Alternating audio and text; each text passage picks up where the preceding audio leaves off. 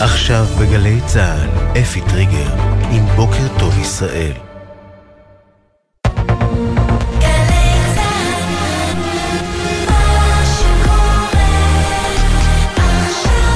גלי צה"ל, 6 בבוקר. בוקר טוב ישראל, עם אפי טריגר.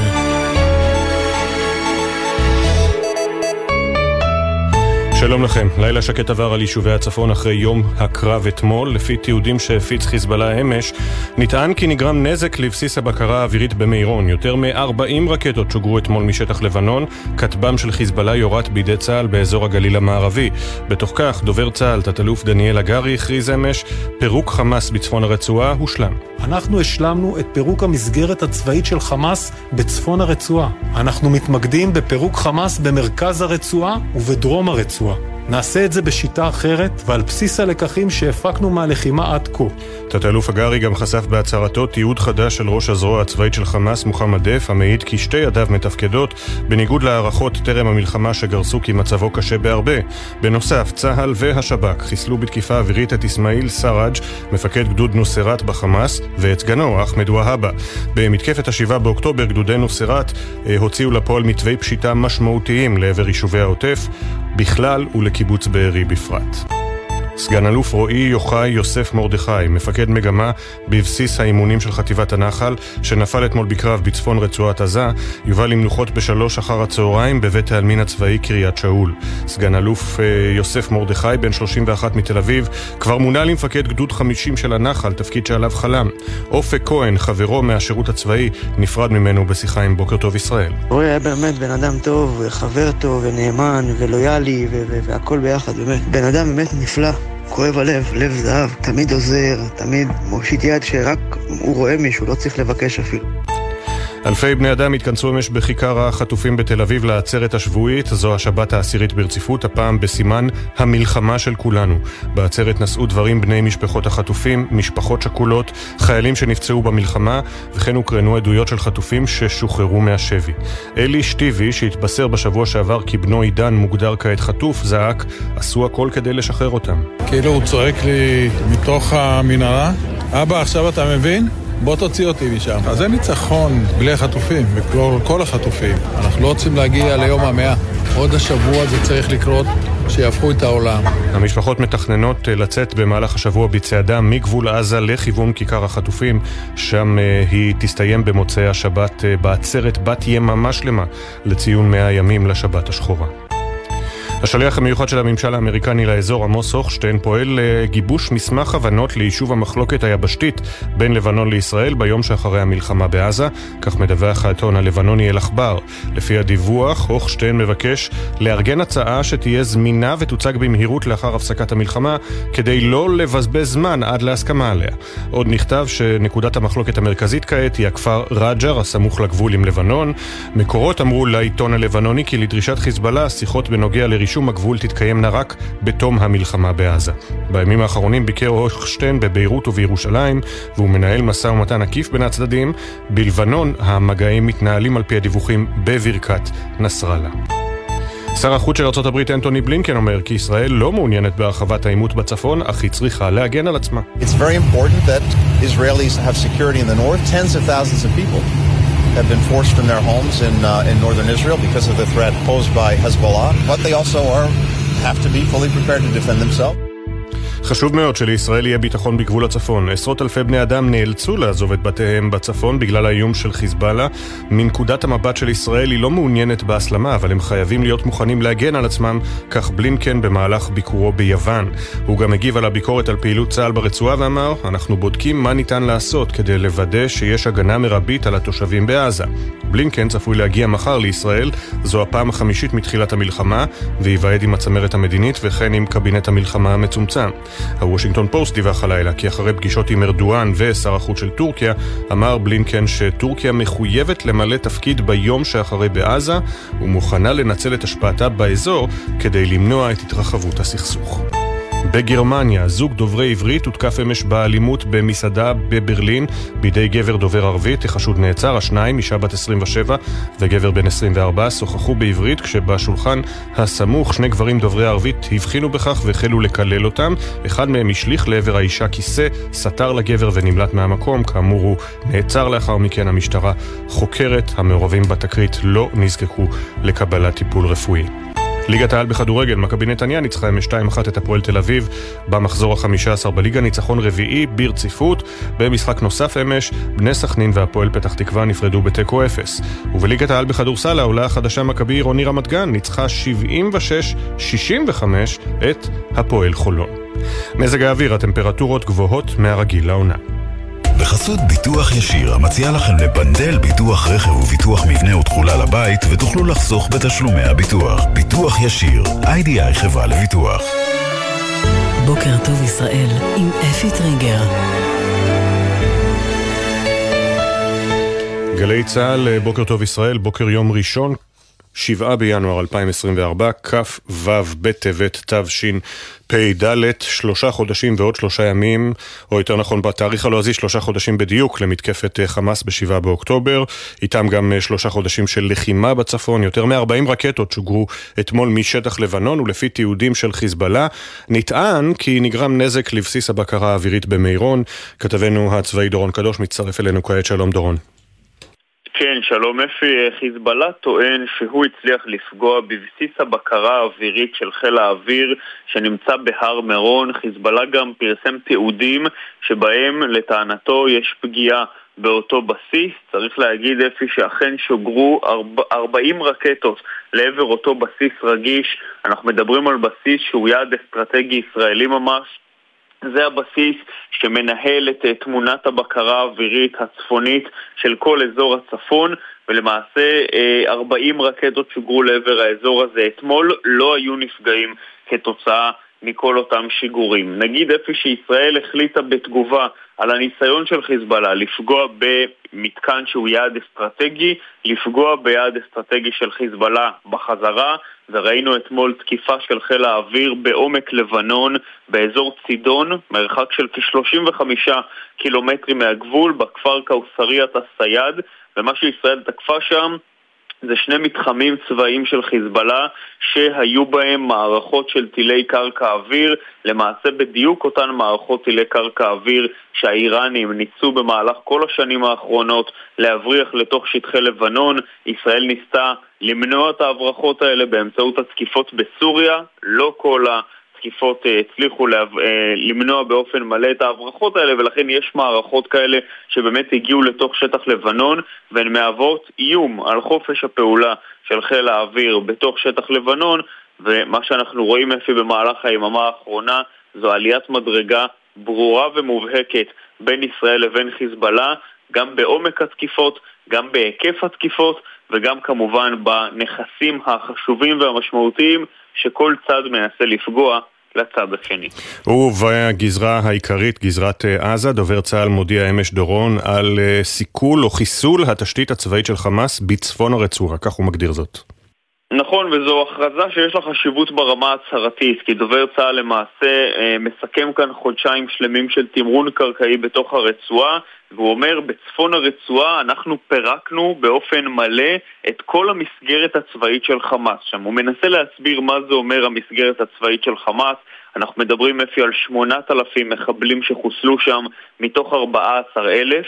זאת אומרת יש עדיין כ-6,000 מחבלים במרחב הזה, זה לא אומר שכל מחבל שם חוסל. בנוסף אומר דובר צה"ל שהושמדה שם מערכת רחבה וענפה של מערכות תת-קרקעיות, שנאסף שם מודיעין רב, שנעצרו ונלקחו בשבי שם מחבלים רבים, ושהושמדו שם תשתיות טרור רבות של חמאס, גם מעל הקרקע וגם מתחת לקרקע.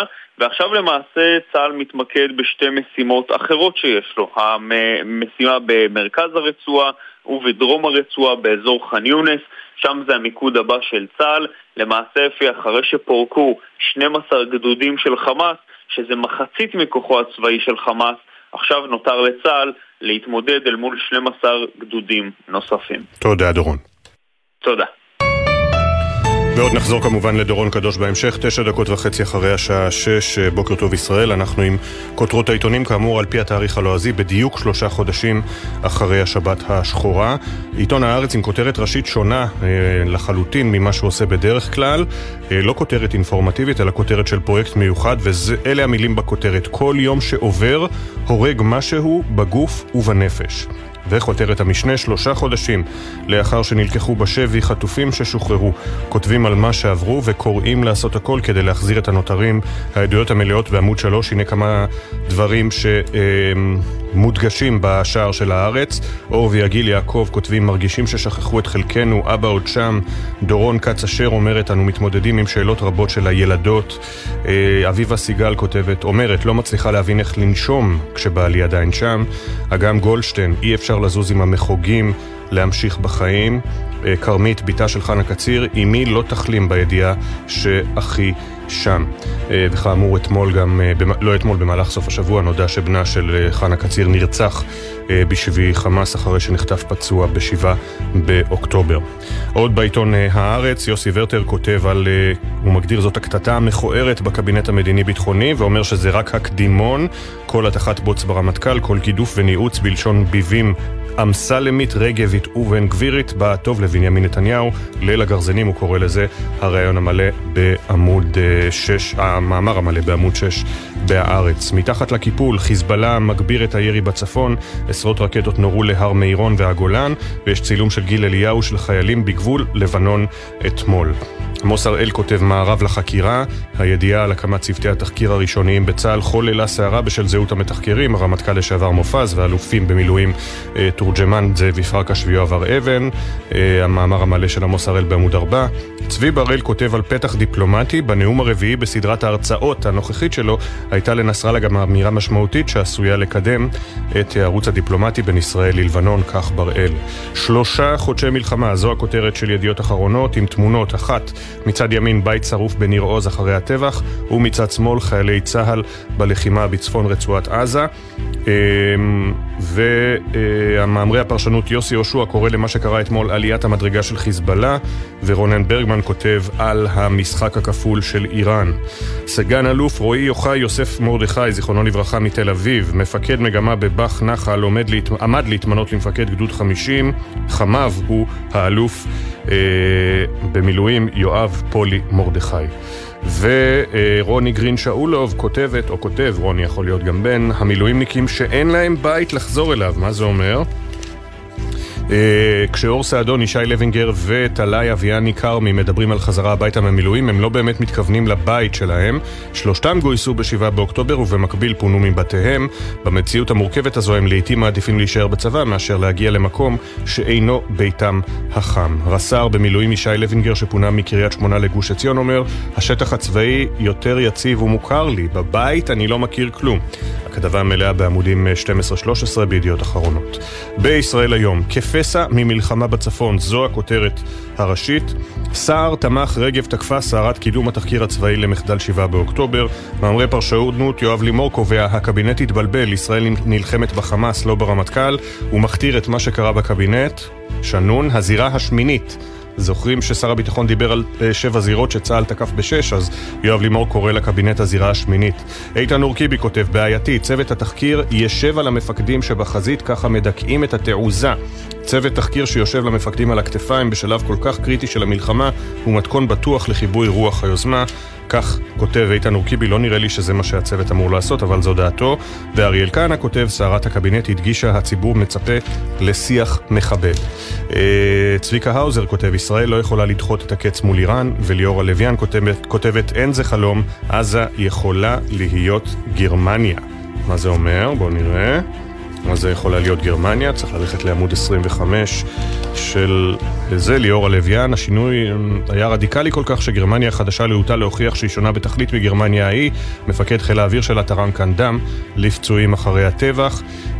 עזה היא לא לבנון, והיא יכולה להיות גרמניה. אוקיי. במעריב, הכותרת הראשית, קרבות הקבינט, בן כספית קורא לזה מקלות בגלגלים, וכותב במאמר המלא שלו בעמוד 3, קודם כל הבהרה, מאז ומעולם צה"ל מתחקר את עצמו ברמה המבצעית, זו אינה ועדת חקירה, זה לא בא במקום חקירת המחדל של 7 באוקטובר, זה אפילו לא דומה, זה צורך מבצעי דחוף, בעיקר משום שאנחנו בתוך מלחמה, וחלק מהלקחים חשובים להמשך ניהול המערכה. בג'רוזלם פוסט, התמונה בשער של מפקד רמטכ"ל צה"ל, רב אלוף הרצי הלוי, ראש השב"כ רונן בר וקצינים בכירים נוספים במנהרת חמאס בח'אן יונס, תמונה שהותרה אתמול בסוף השבוע לפרסום על ידי דובר צה"ל, והוא מתחת לקיפול בג'רוזלם פוסט. As Arab-Israeli female entrepreneurs struggling to survive impact of war, יזמיות ערביות ישראליות נאבקות לשרוד מבחינת המיזמים שלהן אחרי המלחמה. זו כתבה מאת מעיין הופמן, היא מופיעה בעמוד 7 בג'רוזלם פוסט. בחברה החרדית, יתד נאמן, עשרות רקטות שוגרו לעבר יעדים רגישים. משרד הבריאות מטריע מסכנת אי התחסנות פעוט בן חודשיים, נפטר משעלת לאחר שאימו לא התחסנה. אנחנו בהמשך נחזור גם עם כותרות עיתוני הכלכלה וכותרות המלחמה מהרשת. בינתיים הסיפורים שלנו.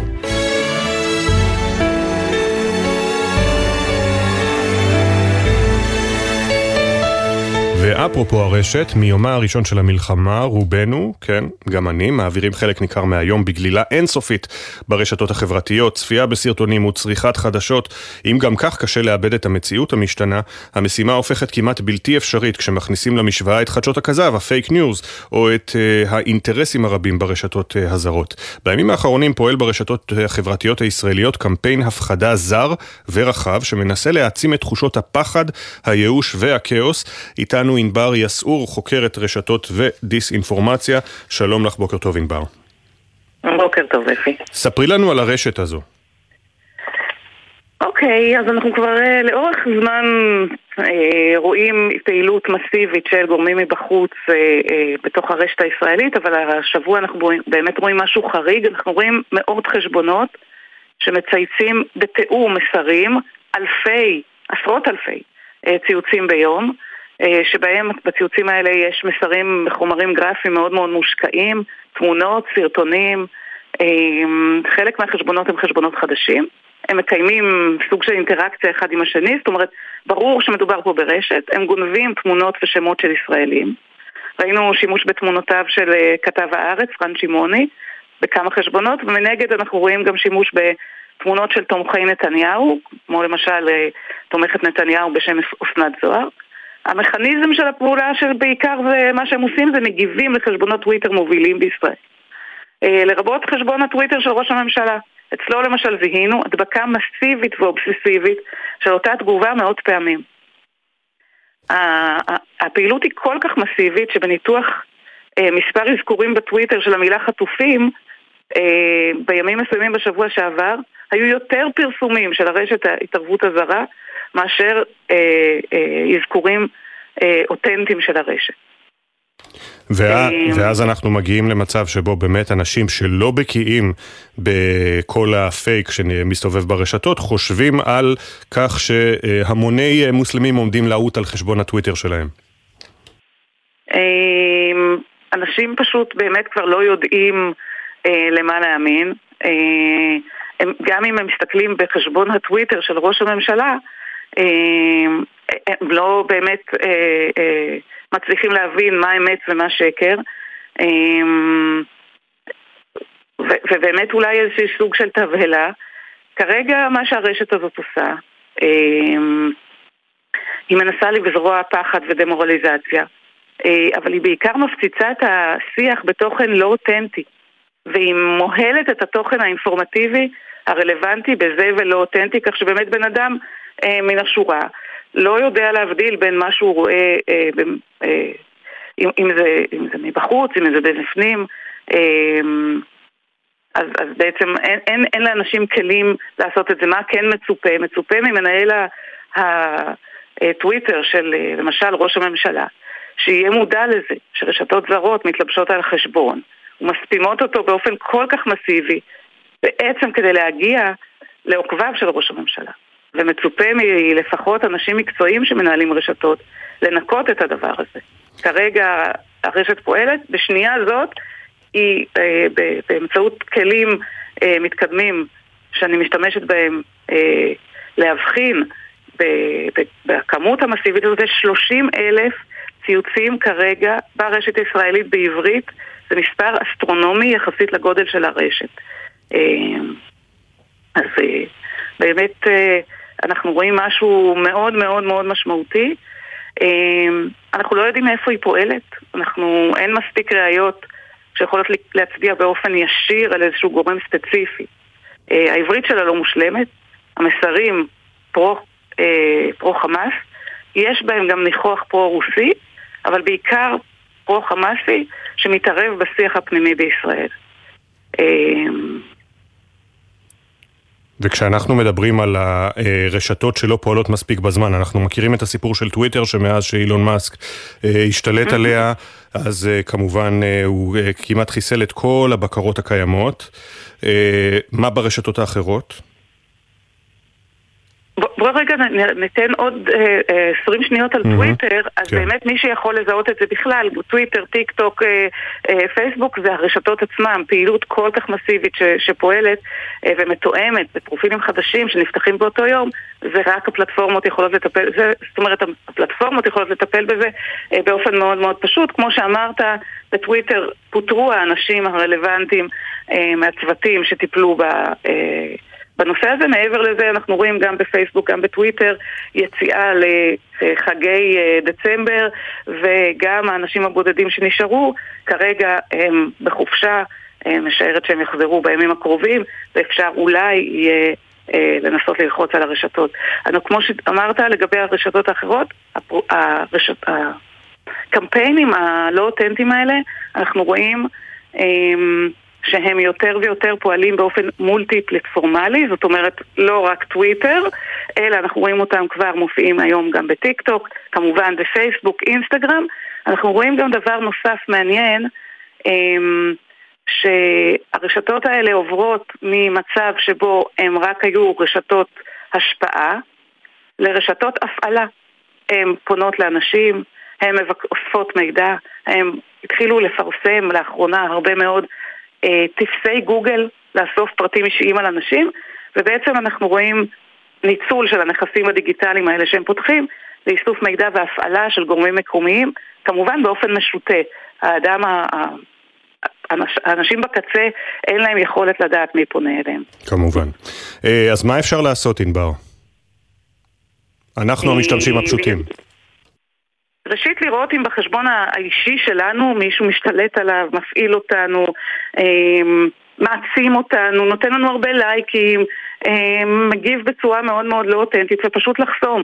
אין ברירה, זו עבודה סיזיפית, זה יכול להיות עבודה של 10 דקות, רבע שעה ביום, אבל כן, לא להיות שיקור מהלייקים שמקבלים אליה יותר, להבחין ולראות. אני חושבת שמי שמנהל באופן רשמי עמודי טוויטר, כמו ערוץ 12, כאן 11, כתבים, צריכים להיות יותר אחראים לגבי מה שמופיע אצלם על הדף, מי שמתייג אותם, וכמובן באופן שוטף, ללחוץ על מקבלי ההחלטות, שגם אם הם נהנים מכל כך הרבה דיסאינפורמציה שמשרתת אותם בהרבה מקרים, להבין שזה עוד זירה במלחמה, שצריך להתייחס אליה ברצינות ולטפל בה. כמובן. ענבר יסעור, חוקרת רשתות ודיסאינפורמציה, תודה רבה לך. תודה לך. החלטת הממשלה בשבוע שעבר על מענק שיבה למפונים מהצפון ומהדרום שיסכימו לחזור לבתיהם עוררה לא מעט ביקורת מצד תושבים וגם ראשי היישובים. היום צפויה הממשלה לאשר תיקון לחוק שלפיו המפונים יוכלו להשתמש במענק המדובר ובמלונות במקביל. עינב קרנר, מהי משמעות ההחלטה? בוקר טוב.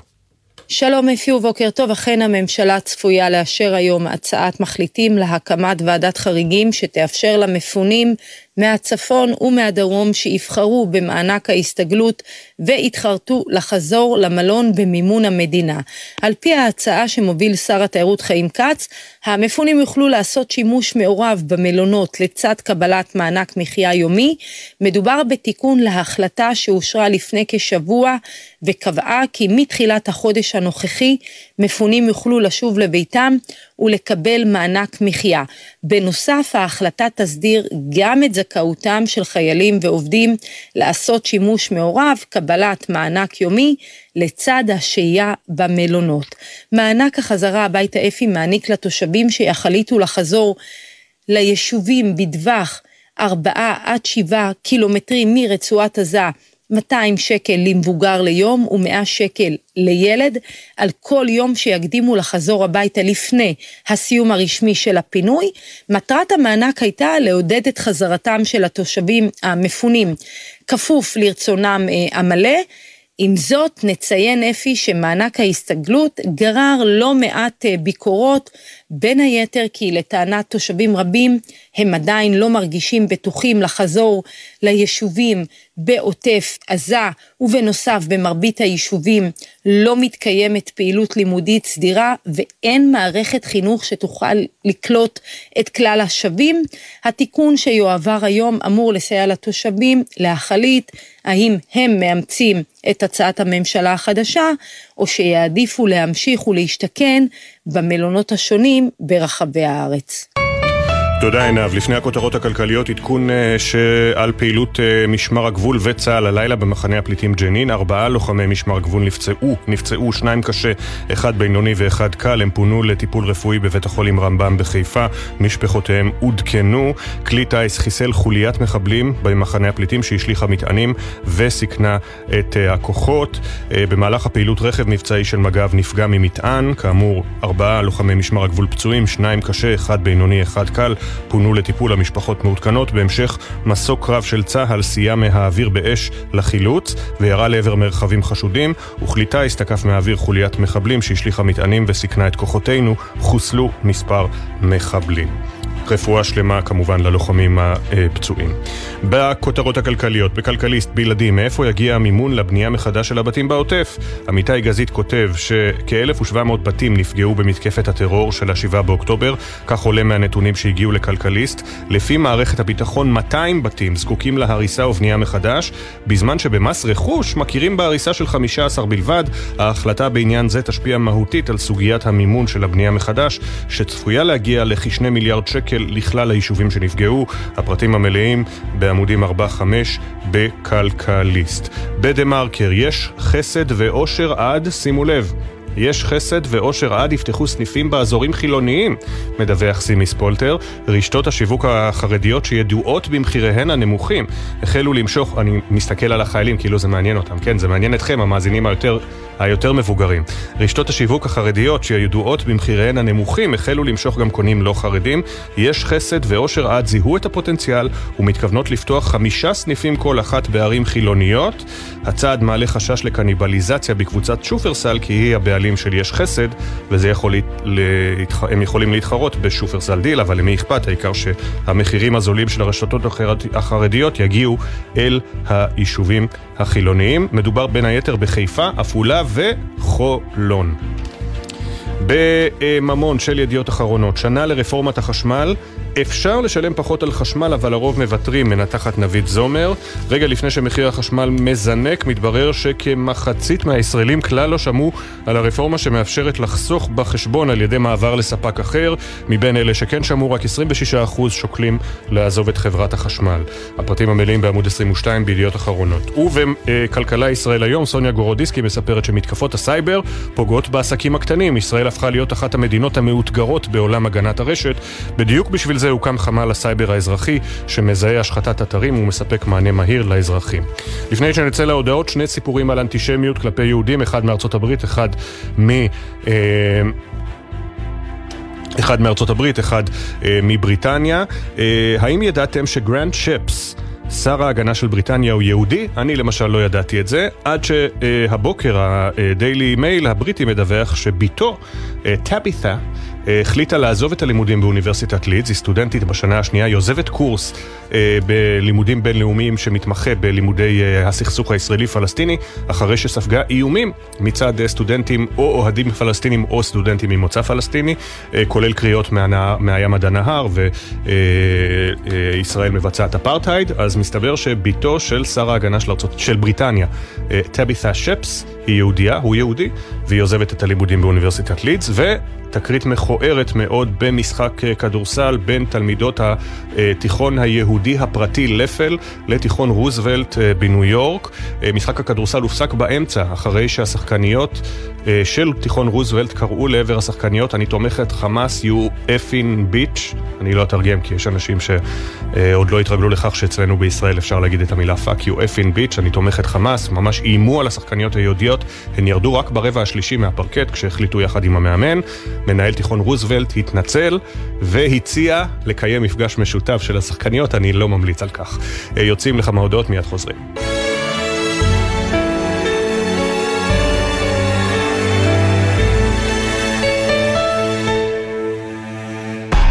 אתם מאזינים לגלי צהל. משרד התקשורת, רשות החירום הלאומית רחל וגלי צהל מאפשרים קליטת רדיו בחירום במקלטים ברחבי הארץ ולכוחותינו בחבל עזה.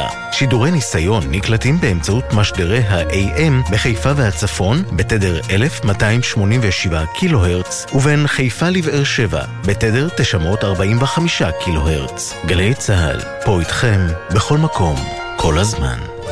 אולי עכשיו קצת קשה להגיד שיהיה בסדר, ובכל זאת תנו לנו לנסות.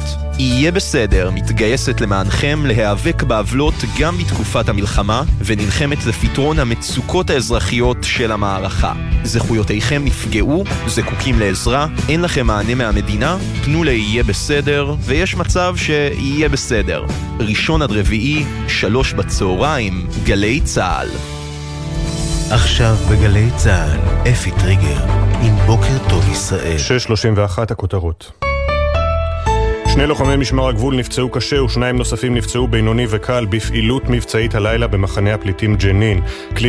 כל הפצועים פונו לטיפול רפואי ומשפחותיהם עודכנו. כלי טיס תקף מהאוויר חוליית מחבלים שהשליחה מטענים, 6 מחבלים חוסלו. מסוק קרב של חיל האוויר סייע לחילוץ הכוחות ותקף מרחבים חשודים. הפעולה נמשכה כמה שעות עד לחילוץ הכוחות מהמקום. לילה שקט עבר על תושבי הצפון אחרי יום הקרב אתמול. בתיעודים של חיזבאללה נטען כי נגרם נזק משמעותי לבסיס הבקרה האווירית במירון. יותר מ-40 רקטות שוגרו אתמול משטח לבנון. כטב"ם של חיזבאללה יורת בידי צה"ל באזור הגליל המערבי. בתוך כך דובר צה"ל תת-אלוף דניאל הגרי הכריז אמש פירוק חמאס בצפון הרצועה הושלם. אנחנו השלמנו את פירוק המסגרת הצבאית של חמאס בצפון הרצועה. אנחנו מתמקדים בפירוק חמאס במרכז הרצועה ובדרום הרצועה. נעשה את זה בשיטה אחרת ועל בסיס הלקחים שהפקנו מהלחימה עד כה. השליח המיוחד של ממשל ביידן לאזור, עמוס הוכשטיין, פועל לגיבוש מסמך הבנות ליישוב המחלוקת היבשתית בין לבנון לישראל ביום שאחרי המלחמה בעזה, כך מדווח העיתון הלבנוני אל אכבר. לפי הדיווח, התוכנית של הוכשטיין היא לגבש הצעה שתהיה זמינה ותוצג במהירות לאחר סיום המלחמה בעזה כדי לא לבזבז זמן. עוד נכתב כי נקודת המחלוקת המרכזית הייתה ונותרה הכפר רג'ר הסמוך לגבול עם לבנון. על פי דרישת חיזבאללה והדיווחים בעיתון, שיחות בנוגע לרישום הגבול תתקיימנה רק לאחר המלחמה, והמגעים מתנהלים בברכת נסראללה. עדכוני תנועה לנהגים מגלגלץ, כביש 65 עמוס מערה עד מחלף עירון, כביש 6 דרומה עמוס מבקה עד מחלף אייל, ובכביש החוף דרומה יש עומס תנועה מחבצלת עד מחלף פולג. מזג האוויר, הטמפרטורות תהיינה גבוהות מהרגיל לעונה. 6:33, 3 שנים ויום חלפו מאז הפריצה לגבעת הקפיטול, אירועי 6 בינואר 2021, מה שהוביל לפסילת המועמדות בבחירות המקדימות של המפלגה הרפובליקנית, המועמדות של טראמפ בבחירות שאמורות להתקיים בקולורדו ובמיין. בית המשפט העליון של ארצות הברית, כלומר הרמה הפדרלית, קיבל את ערעורו של טראמפ על הפסילה, אבל עדיין לא פסק בה, אלא החליט לדון בכלל האם מדינה בתוך האיחוד יכולה לפסול מועמדות נשיא לשעבר. כתב חדשות החוץ ברק בטש, בוא תעשה לנו סדר, בוקר טוב.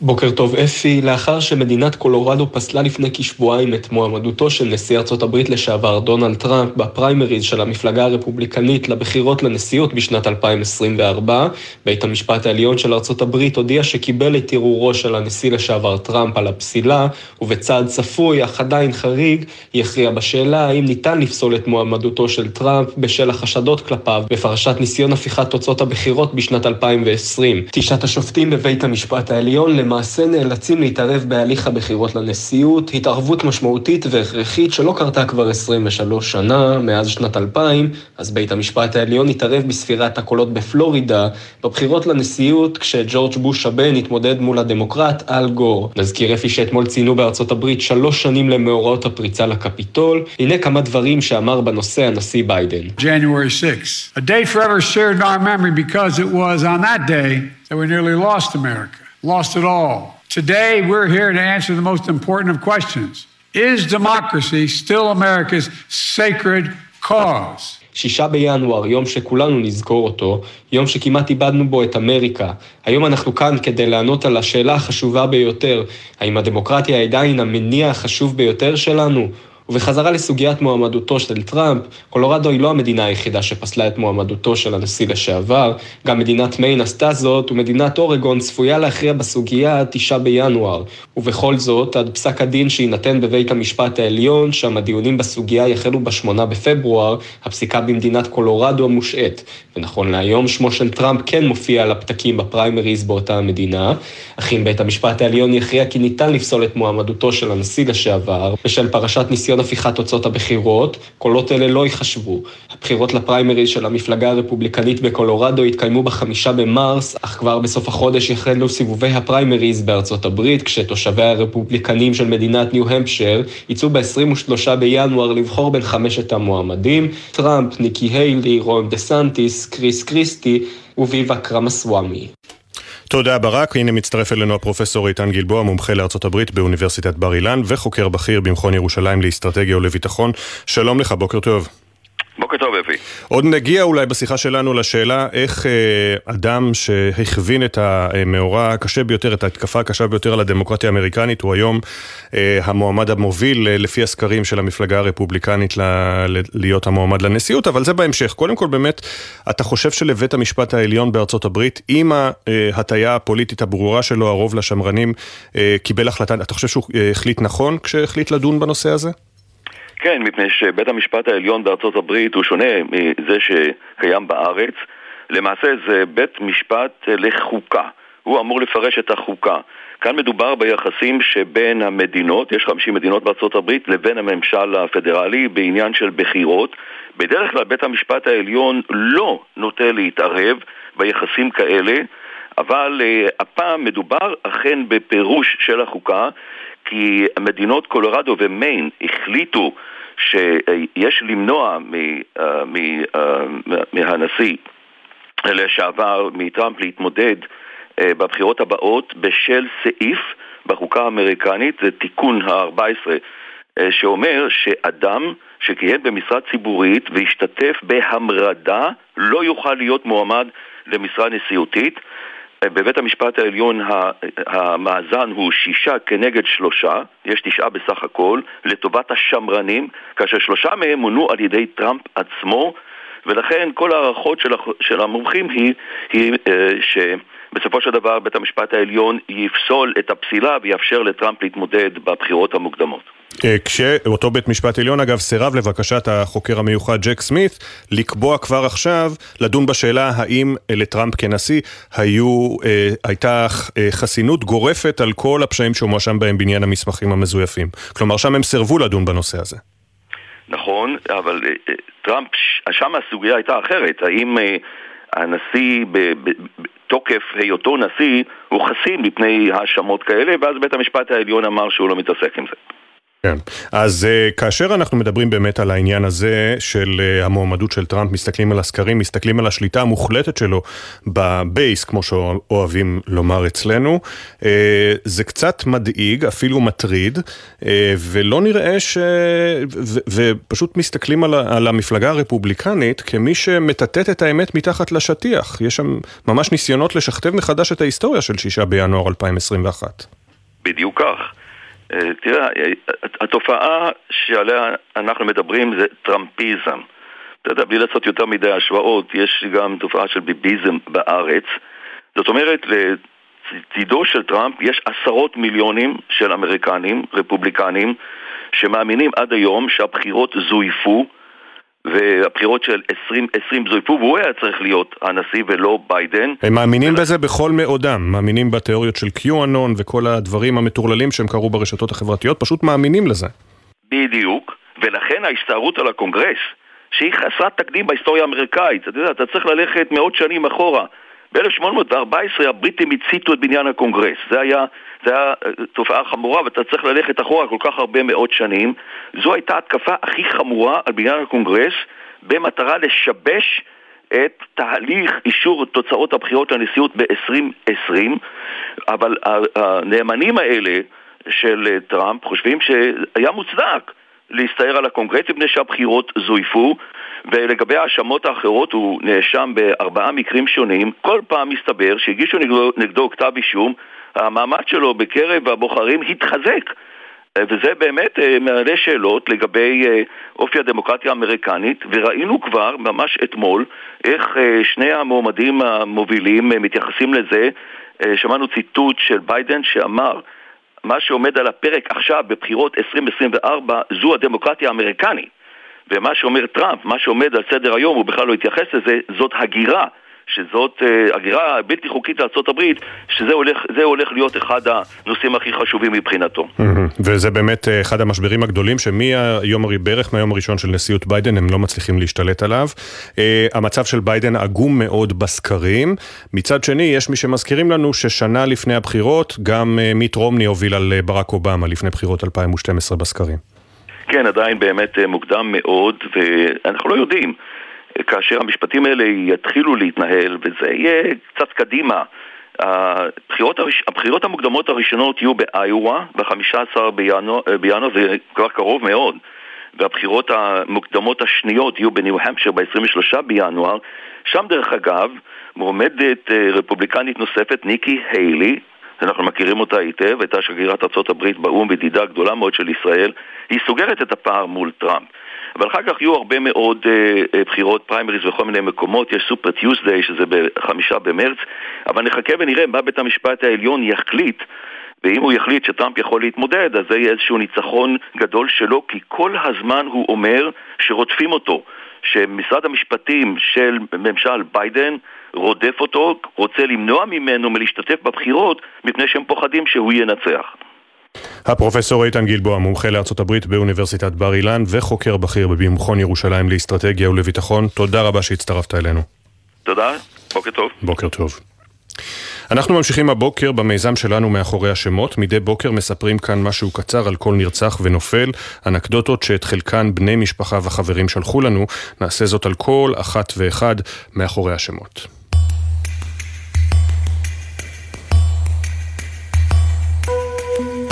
רב סמל במילואים אלי אסף שושן, בן 23 מירושלים, לחם בגדוד 6646 בעוצבת שואלי מרום, נפל בקרבות במרכז רצועת עזה. אלי אסף, שכונה גם אלי או שושי, היה נגן פסנתר מוכשר וחרש את הארץ בטיולים, עד שהטביע את הג'יפ של אבא שלו בים המלח. בטיול הגדול לדרום אמריקה הפך כל הליכה של מספר דקות למסע של שעות ארוכות, כי עצר לטפל בכל כלב נטוש שפגש. ולרי פרידמן, בן 60, נרצח באוטובוס הגמלאים בדרכו לטיול בים המלח. ולרי היה אוהד מושבע של מכבי תל אביב ושל צ'לסי, ומאז שעלה ארצה לפני 30 שנה, רק חיכה לעבור לגור בדימונה ולהתאחד עם כל המשפחה הקרובה.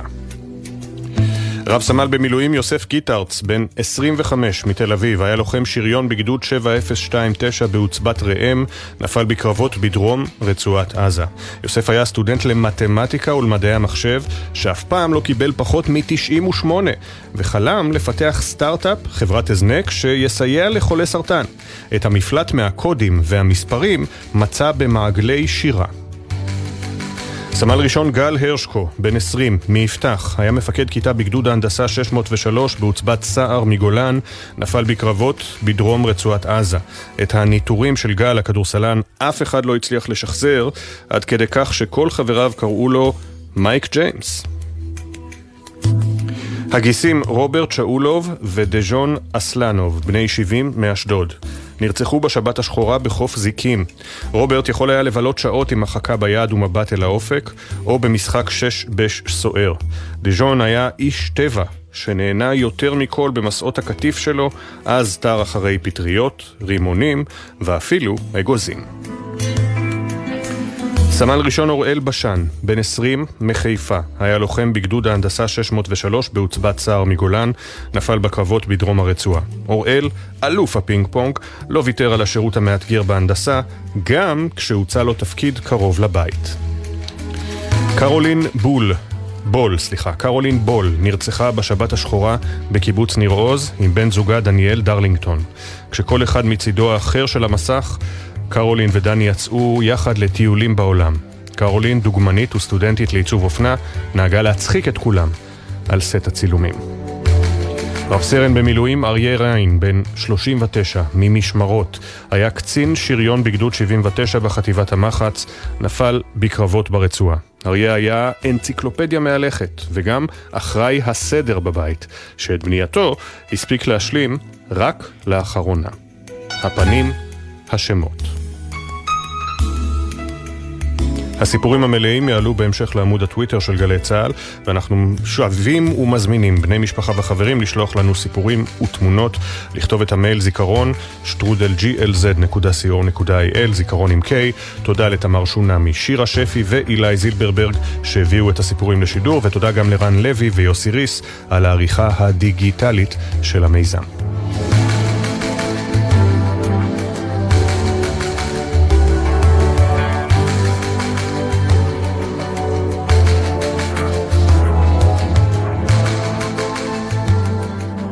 מיד פינת הפרשנים שלנו עם הפנים צפונה. לפני כן אנחנו נסכם את השבוע המטלטל שעבר על משפחות החטופים, מהחיסול של סלאח אל-ערורי, דרך התווספות שלושה נעדרים נוספים למניין החטופים, וההודעה בסוף השבוע על הרצחו של תמיר אדר, זיכרונו לברכה, שנחשב חטוף. סערת הרגשה הזו התכנסה אמש לכדי זעקה חדה בעצרת בכיכר החטופים, זו השבת העשירית ברציפות. אילי זילברברג כתבנו היה שם. אל שטיבי חיכה כמעט 3 חודשים בכדי לדעת מה עלה בגורל בנו עידן. אחרי שהתבשר בשבוע שעבר סופית שעידן נחטף לעזה, אלי הצטרף רשמית למעגל משפחות החטופים, וזעק בעצרת השבועית בכיכר החטופים לעשות הכל כדי להביא את עידן ואת 135 החטופים שנותרו בשבי. כאילו הוא צועק לי מתוך המנהרה, אבא עכשיו אתה מבין? בוא תוציא אותי משם. אז זה ניצחון בלי החטופים, וכל החטופים. אנחנו לא רוצים להגיע ליום 100. עוד השבוע זה צריך לקרות שיהפכו את העולם. מזג האוויר הקריר והחששות מהמצב הביטחוני לא הצליחו להקפיא את לבבות המפגינים בעצרת, אבל העדויות מהשבי של הנערים אופיר אנגל ושל אגם גולדשטיין אלמוג ששבו מעזה, כן. את חיית המוות. את כל הזמן כאילו חושבת איך המוות הולך לקרות, איך הוא הולך לפגוש אותך. הרבה בנות חוו פגיעות מיניות קשות. אני לא יכולה לדמיין בכלל מה המצב שלהם, באיזה תקווה עוד הן חזות. אלפי האנשים שמילאו את הכיכר הוכיחו ככותרת העצרת שזו המלחמה של כולנו, של המשפחות, של החיילים ושל מי ששילם את המחיר הכבד ביותר במאבק להחזרת החטופים, כמו חגי לובר, אביו של סמל ראשון אלישע יהונתן לובר, זיכרונו לברכה. הוא הלך עם הכוח שלכם, הוא הלך כדי לשחרר את החטופים, הוא הלך כדי להחריט את הרוע האכזרי הזה. למען המאבק צריך לצמצם אותם לשם חטופים, אבל הלב, חברים שלי, הלב רוצה הרבה יותר. ביום רביעי צפויות המשפחות לצאת לצעדה בת 100 קילומטרים לקראת ציון 100 ימים לשבת השחורה, צעדה שתסתיים במוצאי שבת בעצרת בת יממה, בהשתתפות מנהיגים ואומנים מכל העולם. אלון הדר, שהתבשר שלשום על הרצחו של בן דודו תמיר שנחשב חטוף, קרא לציבור להצטרף, כדי להשאיר סיכוי למי שנותר שם. הסוף שלנו היה רע, אבל זה לא צריך שזה יהיה הסוף של כולם. בואו, תהיו איתנו יד ביד. אנחנו את התקווה שלנו כבר איבדנו, אבל לשאר המשפחות עוד יש. כן, אלה הקולות מעצרת אתמול. אני רוצה להתנצל בפני המאזינים ובני המשפחות. אני בלבלתי בין שתי משפחות, כאשר אמרתי בתחילת המשדר לגבי בנה של חן הקציר, לכאורה שנודע שהוא נרצח, התבלבלתי עם תמיר אדר. אז תמיר אדר זה השם שהותר לפרסום, שנרצח אחרי שנחטף ב7 באוקטובר. למשפחת קציר אין קשר, תמיר אדר, בנה של יפה אדר, ושוב התנצלותי הכנה, זו הייתה טעות של חוסר תשומת לב. תמיר אדר, הנכד של יפה אדר, הוא הנרצח. פינת הפרשנים שלנו, המלחמה בצפון מתנהלת למעשה מאז שהחלה המלחמה בדרום ב7 באוקטובר, והשאלה הגדולה היא האם אנחנו באמת שמים לב למה שקורה שם. אנחנו עוסקים בכך הרבה כאן בבוקר טוב ישראל, ובכל זאת אחרי יום הקרב אתמול חשנו שצריך לדון בכך שוב גם הבוקר, ובהרחבה יתרה. אלוף משנה במילואים קובי מרום, מומחה לביטחון לאומי ולזירה הצפונית, לשעבר מפקד עוצבת חירם, שלום לך, בוקר טוב. שלום אפי, בוקר טוב. ועירית מילס, יושבת ראש ועד היישוב קרם בן זמרה, שלום לך. בוקר טוב לכם. בוקר טוב. קרם בן זמרה במועצה האזורית מרום הגליל. ספרי לנו על המצב שלכם שם. אני קודם כל הבוקר התעוררתי לירי כוחותינו. את שם, את גרה שם. אני גרה שם, כן. אני יכולה להגיד שביומיים האחרונים אנחנו כן מרגישים שיש איזה מצב אחר. האזעקות הן הולכות ומתגברות, שישי ושבת, בעיקר בבוקר. חסימת כבישים, אתמול היו חסימות כבישים. אנחנו פשוט חיים גם בסרט מלחמה, אנחנו מתצפתים. יש לנו שורות בתים שמתצפתים למרון הרס, לירום. אתה פשוט רואה סרט מלחמה. ככה אתה צופה מהבתים, אתה רואה את כל ההפגזות, ויש תחושה של עליית מדרגה. וכאשר אנחנו למשל רואים את היום, יום הקרב אתמול, כולל הפגיעה לטענת חיזבאללה בבסיס הבקרה האווירית במירון, וכמובן עשרות הרקטות והטילים ששוגרו, והכטב"מים והכטמ"מים, מה חשוב לך שידעו, עירית? אנשים שלא איתכם בצפון. קודם כל חשוב לי להגיד שלמרות הכל אנחנו מאוד חזקים. אנחנו מבינים, אבל מאידך זה כבר תקופה מאוד ארוכה. והחיים פה, יש פה איזה בועה, לפחות במרום גליל, של 3 יישובים, שחיה בבועה מאוד מאוד שונה משאר היישובים.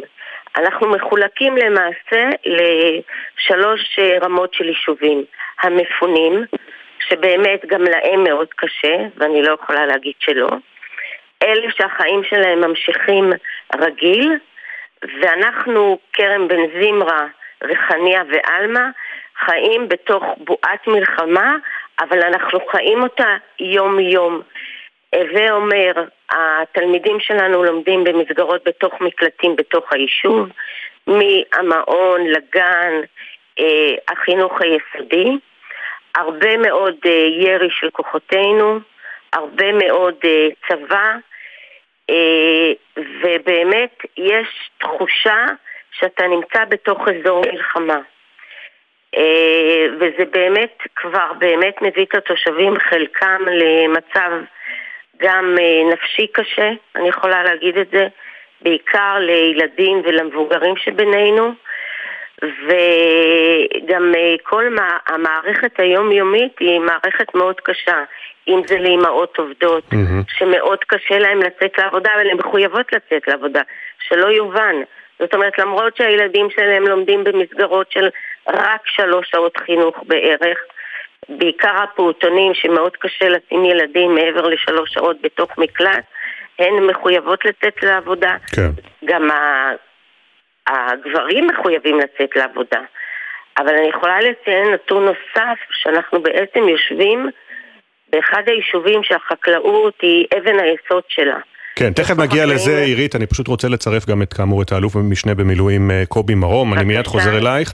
קובי, ואחרי שאנחנו רואים את אתמול, ובאמת נסראללה הבטיח תגובה, יכול מאוד להיות שהטילים המדויקים לכיוון הבסיס במירון, זו התגובה, והם מספרים סיפור כמובן, שהם פגעו פגיעה משמעותית והכל, אבל השאלה היא באמת לאן הולכת המערכה בצפון, כי הרבה מאוד אנשים, גם המפונים מהצפון, גם הרבה מאוד אנשים, אני מניח באוכלוסייה, בחברה, תוהים האם ישראל לא הייתה צריכה להגביה את הרף יותר בתגובות מול נסראללה. אז תראה, אתמול היה בהחלט יום של הסלמה ברורה בתוך מלחמת ההתשה שמתנהלת שם כבר כמה חודשים. ירי רקטות מסיבי לבסיס האוויר במירון, וגם תגובה חריגה של צה"ל לתקיפה של סוללת טילי קרקע אוויר במרחב צידון, שזה בהחלט חריג ומותח את מרחב הלחימה. אבל צריך לומר שהחיסול של ארורי בהחלט הביך את החיזבאללה, זה בלב הדחיה, ולכן הוא היה חייב להגיב. בעיניי, כמי שמלווה את הזירה הזו רבות, זאת תגובה מדודה יחסית. וראינו בנאום השני שלו, שאני מציע לעצמנו להפסיק ליצור דרמה גדולה סביבם, ניסיון ברור שנסראללה להפנות את תשומת הלב של הציבור הלבנוני לעובדה שהוא מגן של לבנון, פחות המלחמה בעזה, והוא מגן על לבנון ונלחם על גבולותיה ועל הריבונות שלה. והוא כבר הזכיר כהכנה למשא ומתן שהולך להיות את נקודות המחלוקת לאורך הגבול שקיימות מאז הנסיגה לקראת הכניסה לשלב המשמעותי של המשא ומתן. אבל לשאלתך, יש פה שתי סוגיות מרכזיות אחרי 3 חודשי לחימה שצריך לומר אותם. אחד, יש לנו כאן פלונטר אסטרטגי ברור, מציאות קשה, 70,000 איש שהתפנו, הישג משמעותי לצד השני, וצריך לומר ביושר, הפעלת האש של צה"ל במתכונת שהיא קוראת לא מצליחה לא להרתיע ולא לשנות את פני הדברים. אם כי חיזבאללה איבד משהו כמו 150 לוחמים מאז 7 באוקטובר, נתון לא מבוטל. כשאני מסתכל אסטרטגית, זה בטל ב-60 לעומת הנזק האדיר ליישובי הצפון ולעובדה ש70,000 ישראלים מפונים כבר חודשים מבתיהם. אבל בעיניי הסוגיה המרכזית ביותר היא העובדה שהקבינט היה צריך לקבל כבר לפני כמה שבועות החלטה להעתיק את המאמץ צפונה. יש פה אויב הרבה יותר משמעותי, זירה הרבה יותר מורכבת, ויצירת איום ממשי אמין על הגבול, במקביל למשא ומתן שהולך להתחיל עכשיו. זה באיחור, אבל אני מניח שאנחנו נראה בשבועות הקרובים שיירות של טנקים שמעתיקים את כוחות צה"ל הצפון, אם ישראל לא תיצור איום צבאי ממשי על הגבול. במקביל למשא ומתן עם האמירה ברורה של האמריקאים ללבנונים ולחיזבאללה, אם לא תהיה הסדרה מדינית, צה"ל תוקף בדרום לבנון, כדאי שזאת נקודת הייחוס שלכם. ולכן זה מחייב תיאום ציפיות עם האמריקאים. בלינקן מגיע לכאן השבוע, וישראל חייבת לסלק את החיזבאללה צפונה או בהסדרה, שזה יהיה לטווח קצר, וגם אז, אם תהיה הסדרה, ישראל חייבת לשמור על החופש פעולה כדי להגיב, ולא לסמוך על כוח רב-לאומי כזה או אחר, ואם לא, ישראל חייבת להפעיל כוח. אנחנו לא יכולים לסיים את הלחימה הזאת בלי שיש מציאות אחרת בגבול הצפון. והדבר השני, מתייחס למה שעידית ותושבי הצפון מדברים. תאום ציפיות של ההנהגה עם הציבור. אני חושב שברור לחלוטין שהמציאות הקשה הזאת תימשך עוד כמה חודשים. אפשר לומר לציבור בצפון זה יהיה לא לפני פסח, סוף אפריל, הם צריכים להתארגן כלכלית, עסקים וכו', אבל עם אמירה ברורה של הממשלה, עם תוכנית, עם מטרות, עם לוחות זמנים, אנחנו מחויבים לפתור את הבעיה, והדגשתי גם איך צריך לפתור את זה. אלה שתי סוגיות שיתנו, שיעשו סדר במציאות המאוד קשה, אותה חווים בשביל. עירית, בואי נדבר לסיום על החקלאות. אז כמו שציינתי, קרן בנזינו, האבן היסוד שלה זה חקלאות, וגם תיירות. ופשוט החקלאים פה, אני יכולה להגיד שקרסו, גם מבחינת כל נושא מתווה הפיצויים, שהוא לא ברור, הוא לא קיים, והוא עדיין לא ניתן. הדברים ממש לא ברורים. גם מבחינת כוח אדם, אין כוח אדם. אנשים אפילו עובדים, לא רק עובדים זרים, עובדים לא מוכנים להגיע לאזור הזה. האזור הזה נקרא, כשאתה נכנס אליו, 400 מטר לפני היישוב, הוא נקרא אזור אדום. חלק מהחקלאים, החקלאות שלהם נמצאת בקו הגבול. אני יכולה להגיד שלנו יש עדר בקר, ואנחנו לא יכולים להגיע אליו. גם מבחינת שהגדרות, הכל פרוץ, אבל גם אין גישה. ובאמת, אני לא רואה שהמדינה מבינה את המשמעות של החקלאות והאזורים שלנו.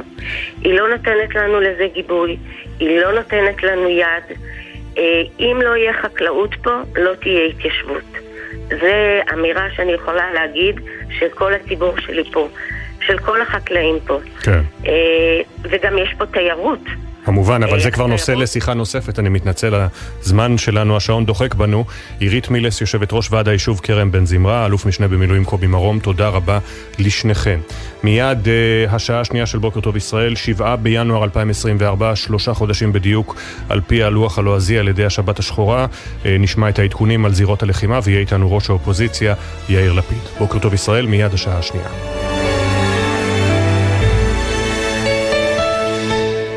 בחסות מועדון הצרכנות הוט, המציע להנדסאים, למהנדסים ולבוגרי מדעי המחשב, לפתוח חשבון בבנק לאומי ולקבל מענק כספי, תור מעמלות ועוד. כוכבית 5521, כפוף לתנאי הבנק. בחסות ביטוח ישיר, המציע לכם לבנדל ביטוח רכב וביטוח מבנה ותכולה לבית, ותוכלו לחסוך בתשלומי הביטוח. ביטוח ישיר, IDI חברה לביטוח. אתם מאזינים לגלי צהל.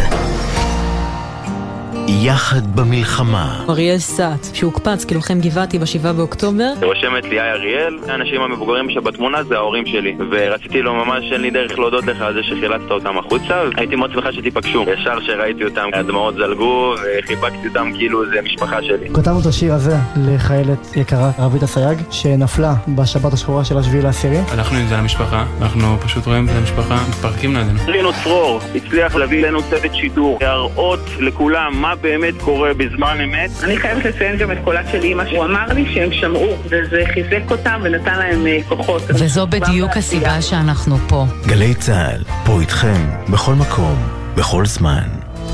עכשיו בגלי צהל, אפי טריגר, עם בוקר טוב ישראל.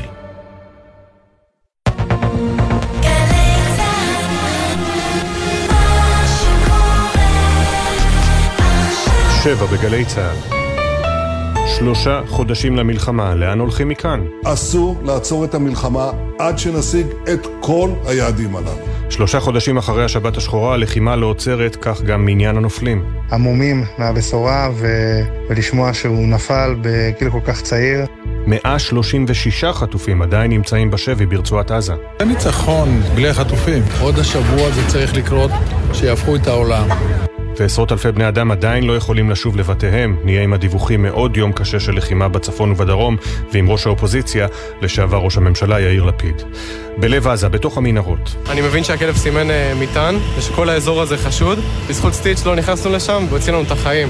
כתבנו הצבאי דורון קדוש התלווה ללוחמי וכלבי יחידת עוקץ בתוך הרצועה, על העבודה בתוך המנהרות, על ניסיונות החילוץ של חטופים, וגם המסר של מפקד עוקץ למפקדיו, אל תעצרו אותנו. לא זמן לפוליטיקה ומינויים, בש"ס פועלים כדי למנות את מקורבו של אריה דרי לתפקיד מנכ"ל המוסד לביטוח לאומי. כתבנו המדיני ניר קוזין יפרסם על הלחצים שמפעילים בש"ס כדי לאשר את המינוי. בוקר טוב ישראל. בוקר טוב ישראל עם אפי טריגר. שלום לכם, 2 לוחמי משמר הגבול נפצעו קשה ו2 נוספים בינוני וקל בפעילות מבצעית הלילה במחנה הפליטים ג'נין בעקבות פיצוץ מטען שהוטמן בציר. הם פונו לטיפול רפואי בבית החולים רמב"ם בחיפה ומשפחותיהם הותקנו. כלי טייס של חיל האוויר תקף חוליית מחבלים שהשליחה מטענים באזור, 6 מחבלים חוסלו. מסוק קרב סייע לחילוץ הכוחות ממחנה הפליטים ותקף מרחבים חשודים. הפעולה נמשכה מספר שעות עד שהושלם חילוץ הרכב והכוחות מהמקום. לילה שקט עבר על תושבי הצפון אחרי יום הקרב אתמול. חיזבאללה טוען באמצעות גם תיעודי וידאו כי הצליח לגרום נזק לבסיס הבקרה האווירית במאירון. יותר מ-40 רקטות שוגרו אתמול משטח לבנון, כטב"ם של חיזבאללה יורט בידי צהל באזור הגליל המערבי. דובר צהל, תת-אלוף דניאל הגרי, הכריז אמש, פירוק חמאס בצפון עזה הושלם. אנחנו השלמנו את פירוק המסגרת הצבאית של חמאס בצפון הרצועה. אנחנו מתמקדים בפירוק חמאס במרכז הרצועה ובדרום הרצועה. נעשה את זה בשיטה אחרת ועל בסיס הלקחים שהפקנו מהלחימה עד כה. סגן אלוף רואי יוחאי יוסף מורדכאי, מפקד מגמה בבסיס האימונים של חטיבת הנחל, שנפל אתמול בקרב בצפון הרצועה, יובא למנוחות ב15:00 בבית העלמין הצבאי קריית שאול. מורדכאי, בן 31 מתל אביב, כבר מונה למפקד גדוד 50 בנחל, תפקיד שעליו חלם. אופק כהן, חברו מהשירות הצבאי, נפרד ממנו בבוקר טוב ישראל. רואי היה באמת בן אדם טוב, חבר טוב ונאמן ולויאלי והכל ביחד, באמת. בן אדם באמת נפלא. כואב הלב, לב זהב, תמיד עוזר, תמיד מושיט יד שרק הוא רואה מישהו, לא צריך לבקש אפילו. משפחות החטופים מתכננות לצאת ביום רביעי השבוע לצעדה מגבול עזה לכיוון כיכר החטופים בתל אביב, שם תנהל במוצאי שבת בעצרת שתימשך יממה שלמה לציון 100 ימים לשבת השחורה. אמש הגיעו אלפים לכיכר החטופים לעצרת השבועית, זו השבת העשירית ברציפות, הפעם בסימן המלחמה של כולנו. בעצרת נשאו דברים בני משפחות החטופים, משפחות שכולות, חיילים שנפצעו בלחימה, וכן הוקרנו עדויות של חטופים ששוחררו מהשבי. השליח המיוחד של הממשל האמריקני לאזור, עמוס הוכשטיין, פועל לגיבוש מסמך הבנות ליישוב המחלוקת היבשתית בין לבנון לישראל ביום שאחרי המלחמה בעזה, כך מדווח העיתון הלבנוני אל אחבר. לפי הדיווח, הוכשטיין מבקש לארגן הצעה שתהיה זמינה מיד לאחר הפסקת המלחמה כדי לא לבזבז זמן. עוד נכתב כי נקודת המחלוקת המרכזית היא הכפר רג'ר, הסמוך לגבול עם לבנון. מקורות מסרו לעיתון הלבנוני כי לדרישת חיזבאללה, שיחות בנוגע לרישום הגבול תתקיימנה רק בתום המלחמה. הוכשטיין ביקר בימים האחרונים בביירות ובירושלים ומנהל משא ומתן עקיף בין הצדדים. בלבנון המגעים מתנהלים לפי הדיווחים בברכת נסראללה. עכשיו העדכונים מגלגלץ. בחסות ביטוח ישיר, המציע לכם לבנדל ביטוח רכב וביטוח מבנה ותכולה לבית, ותוכלו לחסוך בתשלומי הביטוח. ביטוח ישיר, IDI חברה לביטוח. כביש החוף דרומה עמוס מחבצלת עד מחלף נתניה בעקבות תאונה, בהמשך הכביש עמוס מגשר השלום עד יקום. בכביש 6 דרומה יש עומס תנועה ממנהרות נילי עד מחלף אייל. כביש ירושלים תל אביב עמוס מכיוון גולדה מאיר עד מחלף הראל. באיילון צפונה יש עומס תנועה מקוממיות עד השלום. מזג האוויר, הטמפרטורה תהיינה גבוהות מהרגיל לעונה. בוקר טוב ישראל עם אפי טריגר.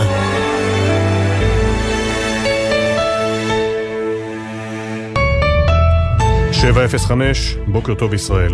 בוקר 7 בינואר, 3 חודשים למתקפה. השילוב עשוי להיות מתעתע. מצד אחד הימים חולפים, 93 ליתר דיוק, מצד שני לעתים כל בוקר מרגיש כמו 7 באוקטובר. את החודש הזה פתחנו בשידור מיוחד מקיבוץ בערי, שם המקום בו לעומק השבר ולגודל האובדן יש ייצוג ממשי, מראות שלא מניחים את הדעת. שוחחנו שם עם חיים ילין, תושב הקיבוץ, לשעבר ראש המועצה האזורית אשכול, שממשיך להיאבק. אנחנו יודעים להביא את התקווה. החזרה שלנו היא לא תלויה רק בתקציבים ובהחלטות ממשלה, היא קודם כל תלויה בזה שכל החטופים יחזרו הביתה, זה אחד, שתיים, שאין יותר טרור בצד השני. בחודש הזה הלחימה לא פסקה לרגע. הצלחנו בעצם לחשוף דברים מאוד גדולים, שאנחנו יודעים שבתוכם נמצאים אנשים חשובים מאוד. אנחנו מתקדמים לאט לאט בביטחון, כדי לשמור על ביטחון כוחותינו. גילינו מעל 20 פירים משמעותיים, מפורטות, גדולות, עם מעליות, עם הרבה מדרגות. הלחימה לא פסקה וכך גם הבשורות הקשות. 96 לוחמים נפלו החודש, תקרית ועוד תקרית, התקלויות ופיצוצי מטענים. ב-12 בדצמבר הייתה זו התקרית של חטיבת גולני בשג'איה. 9 לוחמים נפלו וראשם מפקד גדוד 13, סגן אלוף תומר גרינברג, זיכרונו לברכה. חמותו רחל ולט נפעמה בבוקר טוב ישראל מהחיבוק שקיבלה מהעם. אני התחלתי לראות, אני עדיין מורדת. יחד עם זה אני מאוד מתרגשת מכל אלה שהגיעו אליו, והגיעו המון, ומכל הוואטסאפים שמקבלים, העטיפה והחיבוקים שמקבלים, בזכות של מי שתומר היה. באמצע החודש, ב-15 בדצמבר, הגיעו בשורות קשות נוספות מהתרחישים הגרועים ביותר שלא העזנו לדמיין. 3 חטופים, יותם חיים, אלון שמריז וסמר טללקה, נורו למוות בשוגג בידי חיילי צהל ברצועת עזה. מסכת כשלים שלא מניחה את הדעת. אבי לולו שמריז, אביו של אלון זיכרונו לברכה, זעק בבוקר טוב ישראל. זאת לא פשלה מה שהיה כאן, זה היה הוצאה להורג. זה חובתה של המדינה ושל הצבא להראות לי את זה. אם זה מצולם הם צריכים להראות לי את זה. מי שצריך לתת את הדין, שייתן את הדין. הרי אפשר היה לדעת שיש שם חטופים באזור הזה. היה זה גם חודש של עדויות קשות של המשוחררים מהשבי, עדויות שטובי התסריטאים לא היו מצליחים להעלות על הדעת, עדויות שזועקות שאסור להשאיר את החטופים מאחור. לכל דקה יש משמעות. חן גולדשטיין אלמוג, שנחטפה עם 3 ילדיה ושוחררה באחת הפעימות, שיתפה בבוקר טוב ישראל בדאגה למי שנותרו מאחור. הבנות שנפרדנו מהן היו כבר על הקצה, מבחינת האוויר שלהם והכמיהה והרצון כבר לחזור, וזה מאוד מפחיד אותי, גם שהם נשברו בזמן הזה מבחינה נפשית. גם בחודש הזה השאלות הגדולות אודות האחריות למחדל והיום שאחרי לא מפסיקות להדהד. הדיונים אומנם נדחים או מתפוצצים במרכאות, אבל החיצים מופנים לכל עבר, האש מוסתת, המחשבונים המטאפוריים נשלפו. השרה מירי רגב אמרה בבוקר טוב ישראל, תקום ועדת חקירה ממלכתית, כל הגורמים הביטחוניים ייתנו את הדין. אני לא יודעת את הדברים למי הוא אומר, אני רק יכולה להגיד דבר אחד. אחרי המלחמה תקום ועדת חקירה ממלכתית שתעסוק בכל הקונספציה מאז ההתנתקות, ממליץ, על מה הומלץ, כל הגורמים הביטחוניים יצרו את הדין, שעיסוק בנושא הזה היום הוא עיסוק מיותר. אבל לפני שמגיע היום שאחרי, יש את היום, נקודה, בלי אחרי. המתחים לצפון הארץ לא פוסקים, עשרות אלפי תושבים בחוסר ודאות. לריאות כבר לא נכנס אוויר, רק ערפל קרב. קשה לעזוב הכל, את הבית, הכל ריק, הכל שומם, הכל מפחיד. מה שהגעתי, ככה אני עוזבת מהר. זה מאכזב, ככה לשיר הכל, ולרוץ ולברוח מפה. חודש של צעידה, אינטנסיבית, קשה, עמוק עמוק בבוצע הזאתי. צעד ועוד צעד, לפעמים מרגיש שצועדים במקום. כולנו יודעים שהדרך ארוכה, כולנו גם מאמינים שיהיה לסוף טוב. רק תנו לנו במה להיאחז.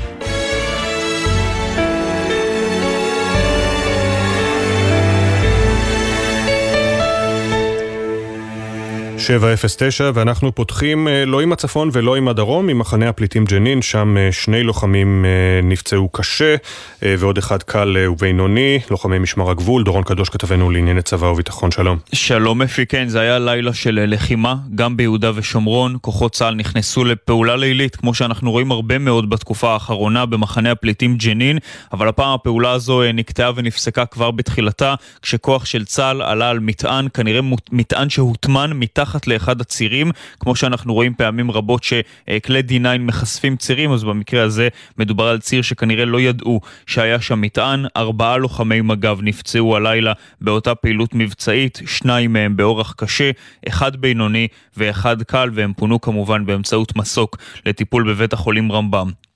צריך להגיד אפי שבמהלך הפעולה הזו מסוק רב של צהל סייע באש מהאוויר כדי לחלץ את אותם לוחמים מאותו ציר שבו הם נפצעו, ובנוסף כלי טייס תקף מהאוויר חוליית מחבלים שהשליחה מטענים על כוחותינו. 6 מחבלים חוסלו שם במקום, ואחרי שעות ארוכות של חילוץ של כלל הכוחות משם הפעולה הסתיימה. בוא נעבור באמת אל גבול הצפון. אתמול יום קרב של ממש, וחיזבאללה טען בשעות הערב באמצעות גם סרטון וידאו ערוך היטב שנזק נגרם לבסיס הבקרה האווירית במאירון.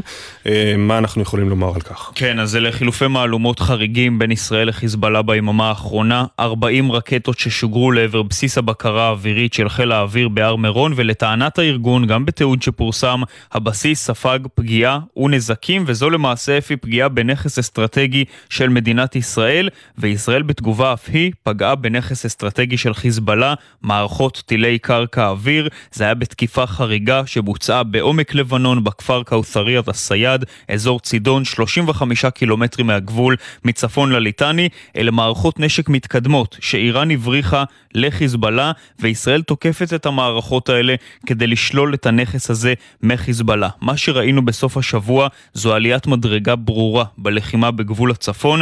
בישראל מתחדדת ההבנה שחלון הזמנים לפתרון מדיני למצב הזה בגבול הצפון הולך ומתקצר, וגוברת הערכה שלא יהיה מנוס מלחימה עצימה בלבנון.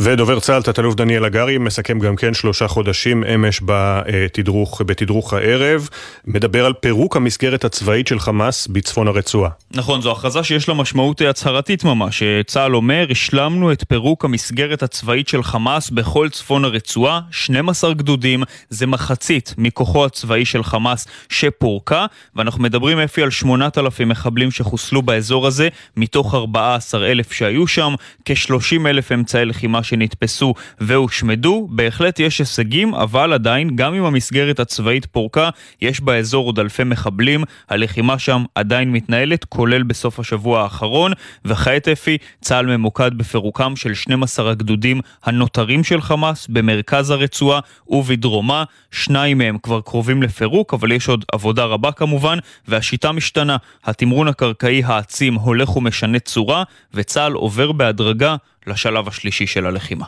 תודה דורון. תודה.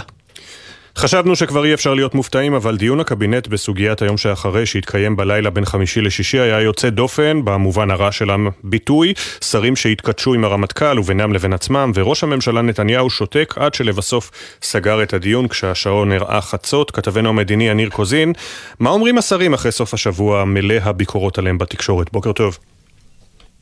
שלום אפי, בוקר טוב. וצריך לומר, השרים לא נרגעים לגמרי ממה שקרה בדיון הקבינט. אנחנו קיבלנו את התמלילים של חלקם, לפחות את אלה שהיו בלב הסערה, אם זה השרה מירי רגב, השר אמסלם, סמוטריץ' קצת בן גביר, והתגובה והגיבוי של השר גלנט והשר גנץ לרמטכ"ל. אבל שרים אחרים שנכחו שם, חלקם לא פצו פה, אולי מהשוק, דיברו איתנו לאחר מכן. אחד מהם אמר שזה היה ברור שכל ההתנהלות הזאת הייתה מבוימת, כלומר, הקמת הדיון הזה הוויכוח הזה, רגע לפני שנגמר דיון הקבינט, ובטח בנושא של היום שאחרי, כדי לא לייצר דיון של היום שאחרי, הוא טוען שזה בהוראה של ראש הממשלה. שר אחר אומר, אני לא יודע אם זה היה מבוים, אבל זאת הייתה נראית לי שאלה מוזמנת של מירי רגב. הוא אומר, אנחנו יושבים משהו כמו 3 שעות בתוך הקבינט, ופתאום מירי רגב שואלת על משהו שפורסם בתקשורת, בלי שאף אחד יודע. אתמול רגב אמרה בחדשות 12 שהוכנס לה הידיעה הזאת על ידי אחד העוזרים שלה. הוא אומר, אותו שר, זה היה נראה תמוה מאוד. עם זאת, שרים אחרים אומרים, אכן, השיח הזה היה נורא, בעיקר של רגב ושל אמסלם, אבל אם שמים את זה בצד ומתייחסים לתוכן הדברים, הוא אומר כך, אכן, הרמטכ"ל אמר שבסופו של דבר מדובר בצוות תחקור טקטי, כך הם מכנים את זה. אנחנו יכולים להבין למה צריך לתחקר אירועים קשים כדי ללמוד מהם, למשל, המקרה של הירי בחטופים. אבל למה צריך עכשיו לבדוק את מחדלי השבעה באוקטובר? האם מפקדי החטיבות צריכים לחשוש שמה הם יוזמנו לתחקור? לא בטוח שזה המצב, אלה היו השאלות שהיו צריכים לשאל את הרמטכ"ל, הם אומרים, אבל לא בדרך שהם נשאלו. ובינתיים יניר, לא עוצר השעון אחרי הישיבה הזו, מחר שר החוץ של ארצות הברית בלינקן שב לכאן, זו הפעם החמישית ואחרי שדחה את הביקור בגלל חיסול אל-ערורי. נכון מאוד, הביקור הזה של... הוא לא דחה בגלל אל-ערורי את האמת, הוא דחה בגלל כל מיני, איך נאמר, סד זמנים ולוז שהיה לו בטורקיה וביוון, אגב זה גם קשור אפי, הרצון שלו לרתום את הטורקים ואת היוונים לסיפור. בלינקן מגיע לכאן לשתי מטרות, המטרה המרכזית היא ניסיון למנוע את ההתלקחות בצפון, שכפי ששמענו כבר די התלקח לא פעם ולא פעמיים, אבל הוא מנסה למנוע את המלחמה הכוללת ובעיקר תגובה חזקה מדי שתוביל כאן להידרדרות, הוא אומר את זה גם לפני שהוא מגיע, וזה אחד הדברים, הוא בשילוב עם עמוס הוכשטיין. הדבר השני, אפי, והוא לא פחות חשוב מבחינת בלינקן, אולי זה הכותרת, זה מה קורה בעזה ביום שאחרי. אם דיברנו על הדיון, היום שאחרי שלא התקיים בקבינט, למרות כל הדחיות, את בלינקן ואת האמריקנים זה מאוד מטריד, מכיוון שהם רוצים להבין לאן פניה של ישראל מועדות, איך תיראה הלחימה בעזה, מה התכנונים שלה, אולי הוא יקבל תשובות, כי השרים בדיון הקבינט בחמישי לא קיבלו. תודה, יניר. המצב בגבול הצפון אמור כאמור ממשיך להיות נפיץ במיוחד, אבל המתווך האמריקני עמוס הוכשטיין שהיה כאן בסוף השבוע לא אומר נואש, והוא זוכה לתמיכה מכיוון בלתי צפוי. על פי הדיווח של העיתון הלבנוני אל-אחבר, הוכשטיין ממש פועל לגבש מסמך הבנות ליישוב המחלוקת היבשתית בין ישראל ללבנון ביום שאחרי המלחמה בעזה. פרשננו לעניינים ערביים ג'קי חוגי, שלום, בוקר טוב. שלום אפי, בוקר טוב. נכון, כרגע אומנם העיקר עם לבנון זה אש ועשן, ולמרות זאת בימים האחרונים התקיים סבב שיחות מדיני איתם על הסדרת הגבול היבשתי. המתווך האמריקני הוכשטיין מדלג בין ביירות לירושלים, הוא הגיע לכאן מלבנון ביום חמישי, פגש את ראש הממשלה. הוכשטיין עובד על גיבוש מסמך ליישוב כל המחלקות לאורך הגבול, הבעיה הגדולה ביותר וכמעט היחידה בעצם היא רג'ר, הכפר המחולק. ביום שישי קיבלנו איתות מנסראללה בעניין הזה, תתפלא, הוא אמנם עשה את זה באופן מרומז, מיד נשמע אותו, אבל בגלוי בנאום שלו באיזה רגע במהלך הדברים הוא אומר, לבנון נמצאת בפני הזדמנות חדשה, לדבריו גם הזדמנות היסטורית לשינוי המציאות. נשמע את הקטע הראשון.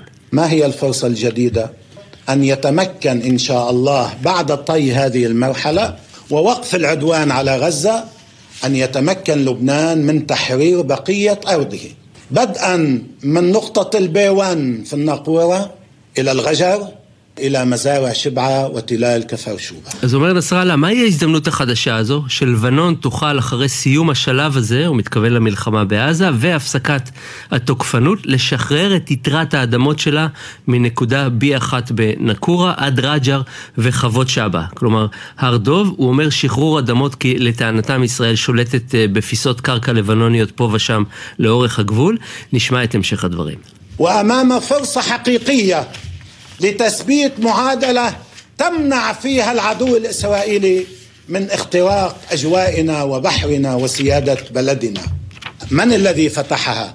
فتحتها هذه الجبهة من جديد، وهذه من بركات التضامن مع غزة والوقوف إلى جانب هؤلاء المظلومين في غزة.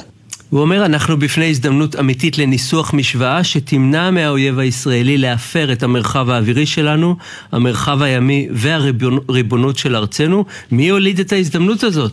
החזית שנפתחה. זו אחת התוצאות המבורכות, אומר נסראללה, של הסולידריות עם עזה והעמידה לצד המדוכאים שם. בעצם אנחנו שומעים כאן הצהרה שלו שהוא מוכן ליישב את המחלוקת בגבול ולתת ולקבל גבול יציב. כמובן, יש לו תנאי שזה יקרה רק אחרי שהמלחמה בעזה תסתיים. הלשון תוקפנית, אפי, כי המשא ומתן נמשך והוא מדבר עם האויב, אבל ככה נראית בשכונה שלנו הושטת יד. בינתיים, בידיים של מקבלי ההחלטות בשני הצדדים לאן לקחת את זה, ואנחנו רואים לא רק טילים. ישראל וחיזבאללה מדברות כאילו אין לוחמה ונלחמות כאילו אין שיחות. אפי. תודה, ג'קי. ומצטרף אלינו חבר הכנסת יאיר לפיד, ראש האופוזיציה, יושב ראש יש עתיד, לשעבר ראש הממשלה. שלום לך, בוקר טוב. בוקר טוב, תרשה לי להתחיל איפה, אני מוסר משפחת מורדכאי, פולי מורדכאי ידידי שחתנו נהרג אתמול תנחומים, וגם לפצועים מג'נין בלילה. כמובן, אנחנו מצטרפים לתנחומים. יש לך הרבה שעות, עמוס הוכשטיין, מתפקידך כראש הממשלה, המשא ומתן על הגבול הימי של ונושא הגז, שבסופו של דבר, אגב, באותו שטח שעבר ימי, שעבר ללבנון, עדיין לא נמצאו סימני גז. האם עמוס הוכשטיין יכול להביא להסדר מדיני, לדעתך, שיחזיר את תושבי גבול הצפון לבתיהם? תראה, צריך לעשות פה, הדרך הנכונה היא עשייה מדינית מגובה באיום צבאי. והיום יש את האיום הצבאי, ישראל אומרת, וזה אומרים להם כולם, אומרים את זה לאמריקאים, אומרים את זה לצרפתים, למרות שפחות מדי מפעילים אותם.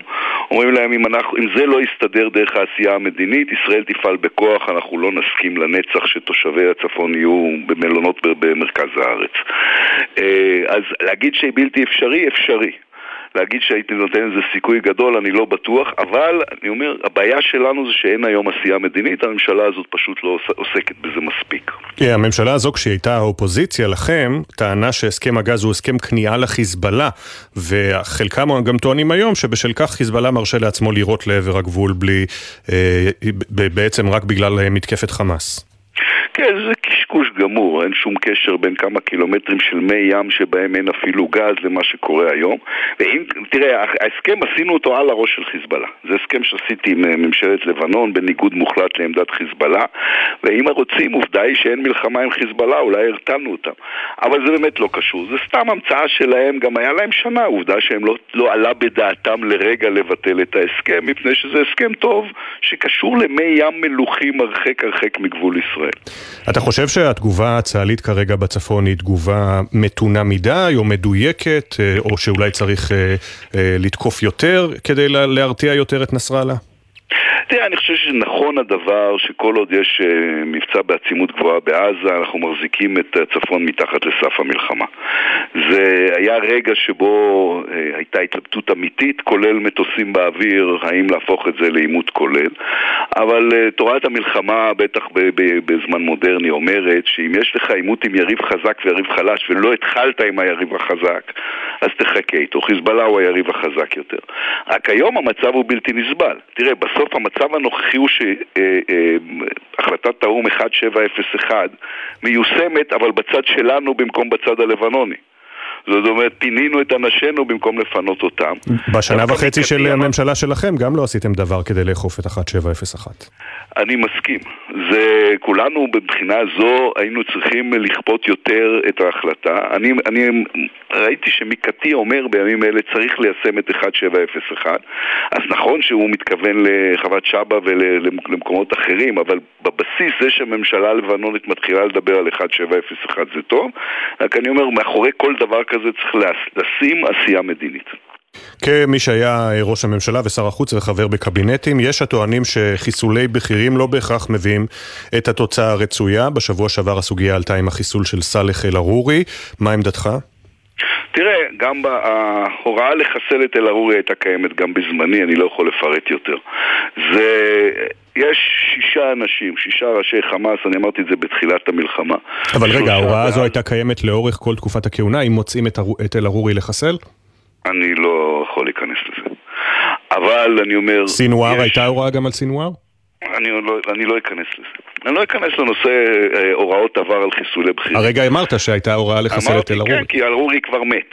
אז אני אומר, יש 3 אנשים בעזה, והיו 3 עכשיו, יש 2 אנשים מחוץ לעזה, שמדינת ישראל צריכה לחסל. היא צריכה לחסל בעזה את סינואר, כמובן, את דף, את איסה, והיא צריכה עדיין לחסל את משל ואת הנייה מחוץ לעזה, והיא צריכה להגיע לכל מי שבאיזושהי דרך קשור לשביעי לאוקטובר. הם צריכים לדעת שמדינת ישראל לא תעמוד מנגד, וכל מי שמרים ידו על אזרחים ישראלים ימות.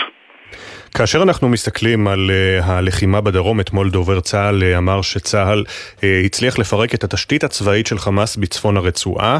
אחרי 93 יום או 3 חודשים בדיוק, 7 בינואר הבוקר, מאז השבת השחורה, האם לא ציפית שלצה"ל יהיו הישגים קצת יותר משמעותיים? אני לא אחלק ציונים לצה"ל. חלק מהבעיה היא שלא הייתה הגדרה במשך 90 יום של תכלית האסטרטגית של המלחמה. זה נכון להגיד שצריך למגר את החמאס, זה נכון להגיד שצריך לחסל את שבויה, ובוודאי שמטרת העל של מדינת ישראל היא החזרת החטופים שלנו. אבל זה לא תכלית אסטרטגית. זה מן מטרות על שטובות למסיבות עיתונאים. אז לפני שמתלוננים על הצבא ומתנפלים באופן מכוער ומבזה על הרמטכ"ל וקציני צה"ל הבכירים בישיבת קבינט משוגעת, אז תגדירו תכלית אסטרטגית איך נראה היום שאחרי, ואז הצבא יודע לקראת מה הוא עובד. זה לא קרה, כי הממשלה הזו לא קשירה לנהל את המלחמה הזו. והממשלה הזו לא קשירה, אבל אתה אמרת בראיון קודם כאן בבוקר טוב ישראל, שאתה לא נכנס לעניינים פוליטיים בזמן לחימה, ולא קורא לסיום כהונתו של נתניהו. כעבור יממה, איך אומרים, התהפכת. אמרת ליונית לוי בחדשות 12 שצריך להסתיים עכשיו. אז הפעם עמדתך היא באמת שהממשלה הזו לא קשירה? זה עמדה סופית? כן, מי שעשה את השינוי זה לא אני, זה הם. כעבור יום. כל עוד לא מתעסקים בפוליטיקה, לא מתעסקים בפוליטיקה, ואז אתה רואה שהם לא עוסקים בשום דבר אחר חוץ מפוליטיקה, והפוליטיקה שלהם כוללת השמצות והחפשות על צבא הגנה לישראל בזמן שהלוחמים שלנו בעזה. זה בלתי נסלח וזה בלתי נסבל. אתה חושב שהדברים הללו בקבינט של השרה רגב, של השר אמסלם, של סמוטריץ', אתה חושב שזה היה מתוכנן מראש? כן. זה נראה כמו מתוכנן מראש. אחת ההוכחות לזה זה מה עשה שם אמסלם, הוא לא חבר קבינט. הוא הובא בשביל הדברים האלה. הם החליטו שהדרך היחידה לנסות להסיר מעליהם את האשמה המוצדקת, או בעיקר נתניהו החליט את זה, זה להפיל הכל על הצבא. בזמן שהלוחמים שלנו בדרום ובצפון מסכנים את חייהם. זה בלתי נסלח. וזה חוסר קשירות גמור, וזה לעסוק בפוליטיקה, אבל לעסוק בה בצורה הכי מכוערת בזמן מלחמה. תראה, זה לא אידיאלי כמובן להחליף ממשלה בזמן מלחמה, זה רק יותר טוב מהסיטואציה הנוכחית. בסיטואציה הנוכחית, ראש ממשלה שגורם נזק ללחימה, עומד בראש המדינה, הוא צריך ללכת. תראה, הקואליציה הזו מורכבת בין היתר גם מעוצמה היהודית והציונות הדתית, אתה יכול לא לאהוב את זה, אבל הם חלק בקואליציה בקבינט, ומבחינתם ההתנתקות היא אבי הם כל חטאת. ואז כשהם שומעים ששר הביטחון בתקופת ההתנתקות מופז, ואהרון זאבי פארקה, שאלוף במילואים שהצטרף למחאת המילואימניקים לפני 7 באוקטובר בעקבות המהפכה המשפטית, הם חלק מצוותי הבדיקה. הם רוצים להעלות כל זעקה מול הרמטכ"ל, וזו ההזדמנות הראשונה שלהם לעשות את זה בישיבת הקבינט. לא, זה אכן מדהים. אני מסכים שזה אכן מדהים. תראה, הם כל הזמן מדברים למה לא עושים חומת מגן, למה לא עושים חומת מגן. שאול מופז הוא הרמטכ"ל של חומת מגן. זה לא מספיק קרבי בשבילם? שאול מופז שאחראי עשה את מבצע חוק וסדר, שהמפקד סיירת... אבל הוא גם שר הביטחון בהתנתקות, מה לעשות? בשביל איתמר בן גביר, האדם שהורשע בתמיכה בטרור ולא שירת בצבא. זה באמת, אתה אומר, איזה עוד עומקים של ביזיון החבורה הזאת תגיע, כשראש הממשלה יושב ונהנה מההתקדשות הזו? מה אני יכול להגיד לך על אנשים ששאול מופז לא מספיק לוחמנים מבחינתם? האיש שעשה את חומת מגן, שיצא לקרב, שסיכן את חייו, אגב גם חיי ילדיו, אבל לא יודע, אי אפשר לספור כמה פעמים. בני גנץ והמחנה הממלכתי צריכים לפרוש לאור הישיבה הזו? כן, היו צריכים לפרוש אחרי התקציב, שזה מזמן. זה בסופו של דבר, אם הממשלה הזו לא מנהלת את המלחמה באופן ענייני, ולא מקשיבה להם בנושאים כמו התקציב, ויושבים שם ונאלצים להיות סטטיסטים בזמן שתוקפים את הרמטכ"ל ואת אלופי צה"ל בזמן לחימה. לפי הדיווחים, גנץ לא היה סטטיסט, הוא אפילו הרים את קולו עד כדי צרחות על רגב וסמוטריץ'. וזה שינה משהו. אז אני אומר, אתה שואל אותי אם היו צריכים לפרוש, היו צריכים לפרוש אחרי התקציב. זה שוב, תראה, הרי זה לא אידיאלי. זה לא משהו שאתה חושב שצריך להיות בזמן מלחמה. אבל כשהממשלה מתנהגת בצורה הזו, כשברור לגמרי שאין להם מחויבות אמיתית ללוחמים שלנו וללחימה שלנו, אז צריך להחליף אותה. חבר הכנסת יאיר לפיד, ראש האופוזיציה, לשעבר ראש הממשלה, תודה רבה לך. תודה רבה, בוקר טוב. בוקר טוב, 7:28, כל יום בגבול הצפון הוא יום של לחימה, אתמול כאמור עליית מדרגה משמעותית. איך זה נראה הבוקר, כתבנו בצפון הדר גיציס, שלום. שלום אפי, נכון, תושבי הצפון התעוררו אתמול לנוכח מטח של 40 רקטות ששיגר ארגון חיזבאללה לעבר מרחב צבאי במרון, נשלחו עשרות מיירטים והדבר גרם להתראות בכ-90 יישובים בצפון הארץ, בין היתר באזור כפר הוורדים והסביבה. הותרו מספר נפילות בשטחים פתוחים במרון ואיש לא נפגע. כעבור זמן קצר בחיזבאללה קיבלו אחריות ונימקו, ירינו לעיניים של המדינה, בסיס אסטרטגי, וזאת כתגובה ראשונית על חיסול השייח סלאח אל-ערורי ושותפיו. במקביל שוגרו טילים נגד טנקים לעבר מוצב צבאי סמוך למטולה ול מרגליות, שם נגרם גם נזק כבד ללול תרנגולות. נרשמו עוד כמה שיגורים שזוהו לגליל העליון, ובצה"ל השיבו בירי ארטילרי. אחר כך מטוסי חיל האוויר פתחו בגל תקיפות בלבנון, תחילה בכפרים עית השעה, ברמיה וירון, ומאוחר יותר ממש בעומק לבנון, באזור צידון, מרחק של יותר מ-35 קילומטרים מן הגבול, הושמדו באזור שני מתחמים אסטרטגיים של חיזבאללה, ובהם מערכות של טילי קרקע אוויר. בעורף, במשך שעות ארוכות נסגרו לתנועת צירים רבים הסמוכים אל הגבול, מחשש התרחבות הירי, יישובי הגדר היו נצורים, אין יוצאים ואין נכנסים, ובינתיים ההבנה במערכת הביטחון שדפוס הפעולה לא השתנה, והלחימה תימשך עוד זמן, דבר שמעורר את זעמם של עשרות אלפי מפונים מהצפון, הם כבר כשלושה חודשים, גם היום מבקשים לשנות את תמונת המצב הביטחונית, כי לתחושתם אפי, המדינה פשוט ויתרה על הצפון. תודה, אדר. סגן אלוף רואי יוחאי יוסף מורדכאי היה מפקד הכשרות בחטיבת הנחל, וכלל לא אמור היה להילחם ברצועת עזה, אבל בסופי שבוע, במקום לצאת הביתה, נסע להילחם עם גדוד 931. הוא כבר מונה למפקד גדוד 50 של הנחל, תפקיד שעליו חלם, אתמול נפל בקרבות בצפון הרצועה והחלום הזה נגדע, כתבנו שי ישראל מביא את סיפורו. רק ביום חמישי האחרון, סגן אלוף רואי יוחאי יוסף מורדכאי, מפקד מגמת הכשרות בבאח נחל, ניהל ונאם בטקס ההשבעה של מחזור נובמבר 23 של לוחמי הנחל. היה לו חשוב שחייליו יבינו את גודל השעה. ימים קשים עוברים על עם ישראל, ימי מלחמה באויב אכזר ורע, המבקש לערער על קיומנו בארצנו על ידי זריעת פחד, הרג וחורבן. ימים בהם אנחנו ממאנים להילחם. רואי בכלל לא היה אמור להילחם בעזה. באמצע השבוע הוא היה צריך להיות בבסיס האימונים החטיבתי כדי לפקד על ההכשרה, אבל בסופי שבוע, במקום לצאת הביתה, נסע להילחם ברצועה. הוא נלחם שם בכל סופה שעם אנשיו מגדוד 931, כי חש חובה להיות שם. אופק, חברו הטוב מהסדיר, משתף באובדן הגדול. רואי היה באמת בן אדם טוב, חבר טוב, ונאמן, ולויאלי, והכל ביחד, באמת. בן אדם באמת נפלא, כואב הלב, לב זהב, תמיד עוזר, תמיד מושיט יד שרק הוא רואה מישהו, לא צריך לבקש אפילו, באמת, כזה זה היה. רואי, מפקד ולוחם מצטיין, היה בדרך לתחנה הבאה. הוא כבר מונה להיות מפקד גדוד 50 הבא בחטיבת הנחל, תפקיד שחלם לעשות, אך לצערנו כבר לא יספיק להגשים. בן צמח, חברו מהצבא, סיפר לנו על דמותו הייחודית. הוא היה בן אדם מדהים, שתמיד היה שם לעזור, תמיד היה שם כל כך בטוח, כל כך יודע, כל כך מקצועי, ובאמת אנחנו מאוד מאוד המומים מהבשורה ולשמוע שהוא נפל בגיל כל כך צעיר. אביה של אשתו של רואי הוא האלוף במילואים יואב פולי מרדכאי, שהיה מתאם פעולות הממשלה בשטחים ודובר צה"ל. רואי הותיר אחריו אישה, נטע, ואת אורי ביתו התינוקת בת 4 חודשים בלבד, שנולדה רק בראש השנה האחרון. בן 31 היה בנופלו. יהי זכרו ברוך. סגן אלוף יוסף מרדכאי יובא למנוחת עולמים 15:00 בבית העלמין הצבאי קריית שאול. המצב של המוסד לביטוח לאומי לפני המלחמה היה לא טוב בלשון המעטה. בשלושת החודשים האחרונים הביטוח התגייס להעביר את הכסף למפונים, הניצולים והפצועים, וכל זה עם ירון השלום, ממלאת מקום תפקיד המנכ"ל כבר שנה, שזכתה לשבחים רבים על תפקודה בימי החירום האלה. אבל כתבנו המדיני ניר קוזין אתה מפרסם הבוקר שהתפקוד הטוב לא מספיק, כי שר העבודה יואב בן צור מש"ס פועל למנות את מקורבו של אריה דרי לתפקיד מנכ"ל הביטוח הלאומי, וזאת בזמן שוועדת האיתור עוד לא סיימה את עבודתה. שוב שלום יניר. שלום אפיקן, אז מאז ה7 באוקטובר כבר ברור לכל שתפקידו של הביטוח הלאומי בזמן המלחמה ובשגרה קריטי לתפקוד המדינה, כך שהשאלה מי יעמוד בראש המוסד הזה חשובה גם היא. אנחנו מפרסמים הבוקר כי שר העבודה והשר במשרד הרווחה, שעובד בקשר ישיר עם המוסד לביטוח לאומי, מנסה להפעיל לחץ ולהשפיע על זהות המנכ"ל של הביטוח הלאומי הבא. בימים אלה ועדה בראשות פרופסור מורי יוסף מראיינת מועמדים, ובסוף התהליך היא תעביר לוועדה בראשות שופט את 3 המועמדים הסופיים עליהם הם המליצו.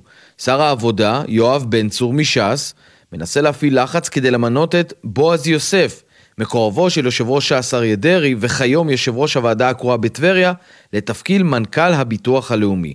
אם השם בועז יוסף נשמע מוכר, זה כי ש"ס העבירה את החוק שיאפשר ליושבי ראש של ועדות קרואות להתמודד בבחירות לרשויות המקומיות, כדי לכאורה להיטיב עם בועז יוסף, אלא שבג"ץ הכריע כי החוק ייכנס לתוקפו רק במערכת הבחירות הבאה, ומבועז יוסף נמנעה אפשרות להתמודד בבחירות בטבריה. כעת בן צור מנסה להפעיל לחץ למנותו למנכ"ל הביטוח הלאומי.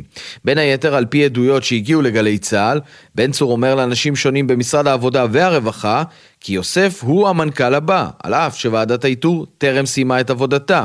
על פי אחד הגורמים המעורים בתהליך, בן צור אף ניסה לשפר את ציוניו של בועז יוסף, באמצעות פנייה לחברי ועדת האיתור.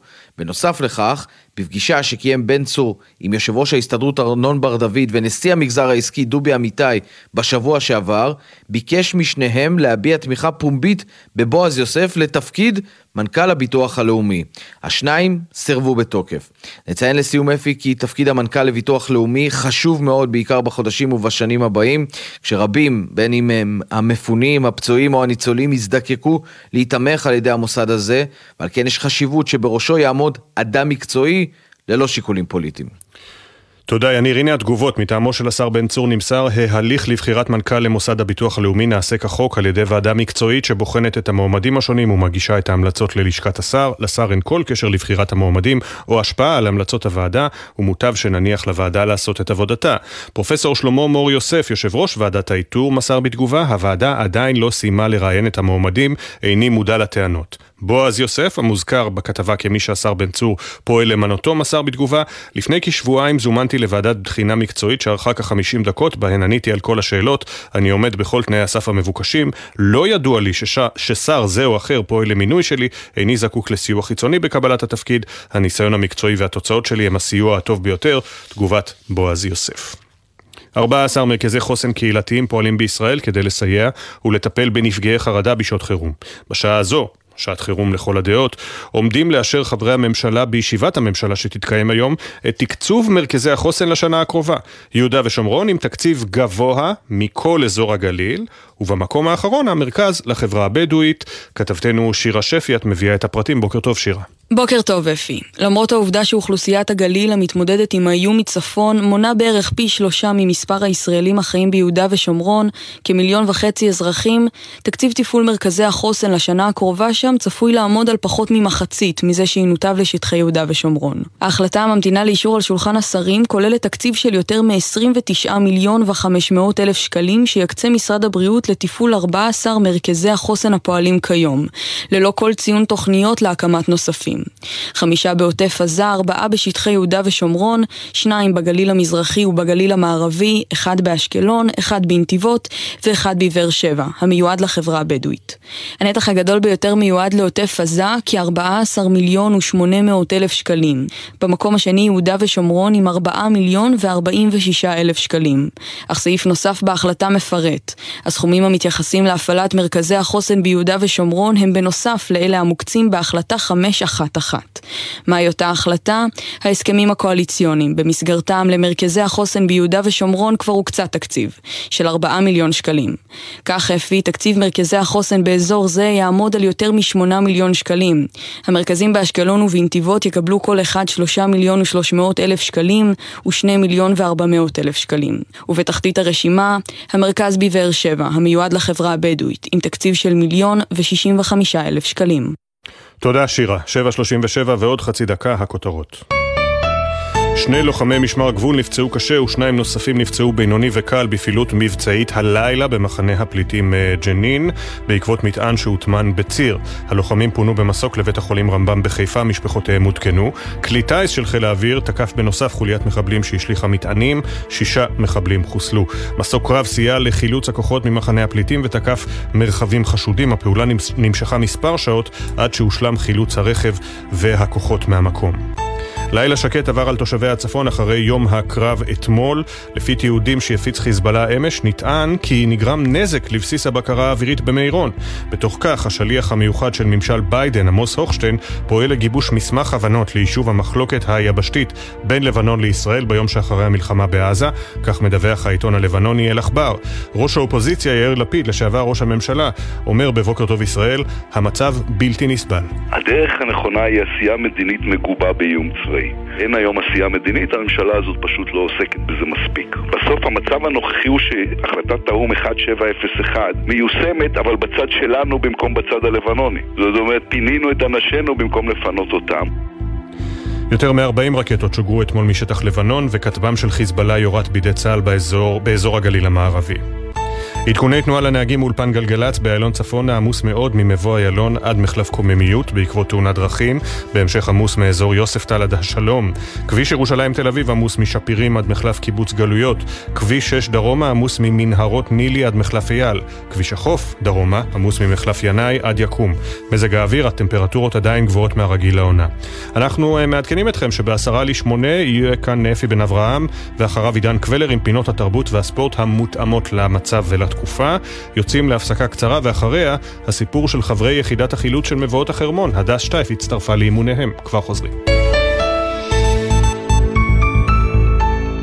בחסות הפניקס סמארט, המעניקה 3 חודשים מתנה וגם 3 חודשים דחייה בתשלום הביטוח המקיף לרכיב. כוכבית 5432, כפוף לתקנון, הפניקס חברה לביטוח בע"מ. בחסות ארקיע, המציעה מבצע קחו אוויר. טיסות הלוך ושוב למגוון יעדים ב$199 לאדם. פרטים והזמנות באתר ארקיע, כפוף לתקנון.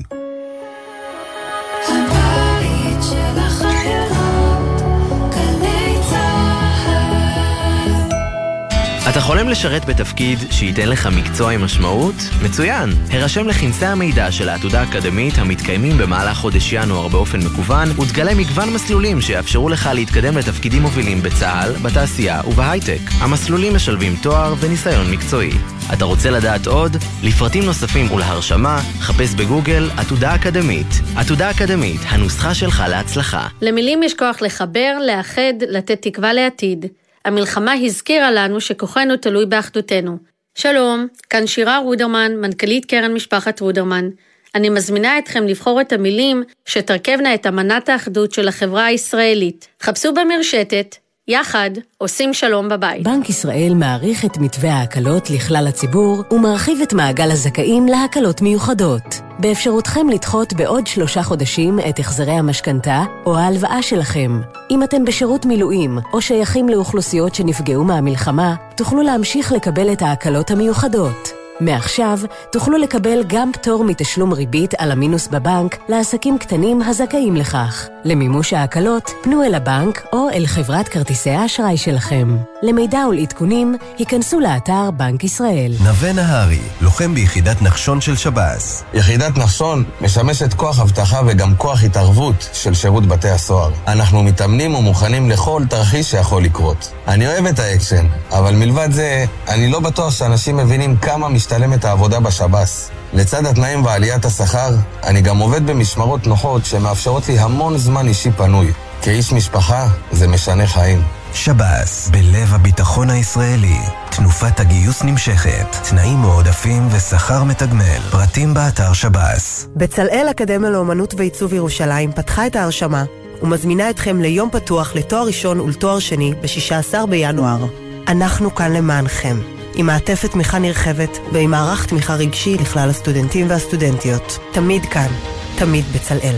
לפרטים נוספים חפשו יום פתוח בצלאל. השכלה גבוהה תסייע בהבטחת עתיד ישראל בקדמת המדע והמחקר.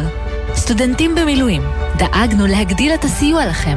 לכל המידע הנוגע לזכויותיכם, ייכנסו לאתר המל"ג ויישארו מעודכנים. מוגש מטעם מועצה להשכלה גבוהה והוועדה לתכנון ולתקצוב. עמיתי מועדון חבר, מיצובישי מבית כל מוביל, עכשיו בהטבות בלעדיות על דגמי 2024, במיוחד בשבילכם. לפרטים כוכבית 5839 או באתר מועדון חבר. בתקווה לימים טובים יותר. זה הכל בשבילך, חבר. עכשיו בגלי צה"ל, אפי טריגר, עם בוקר טוב ישראל. כמעט 7:43 אנחנו מעדכנים אתכם על חשד לפיגוע ירי בבנימין. יש שם פצוע כנראה במצב אנוש, דורון קדוש.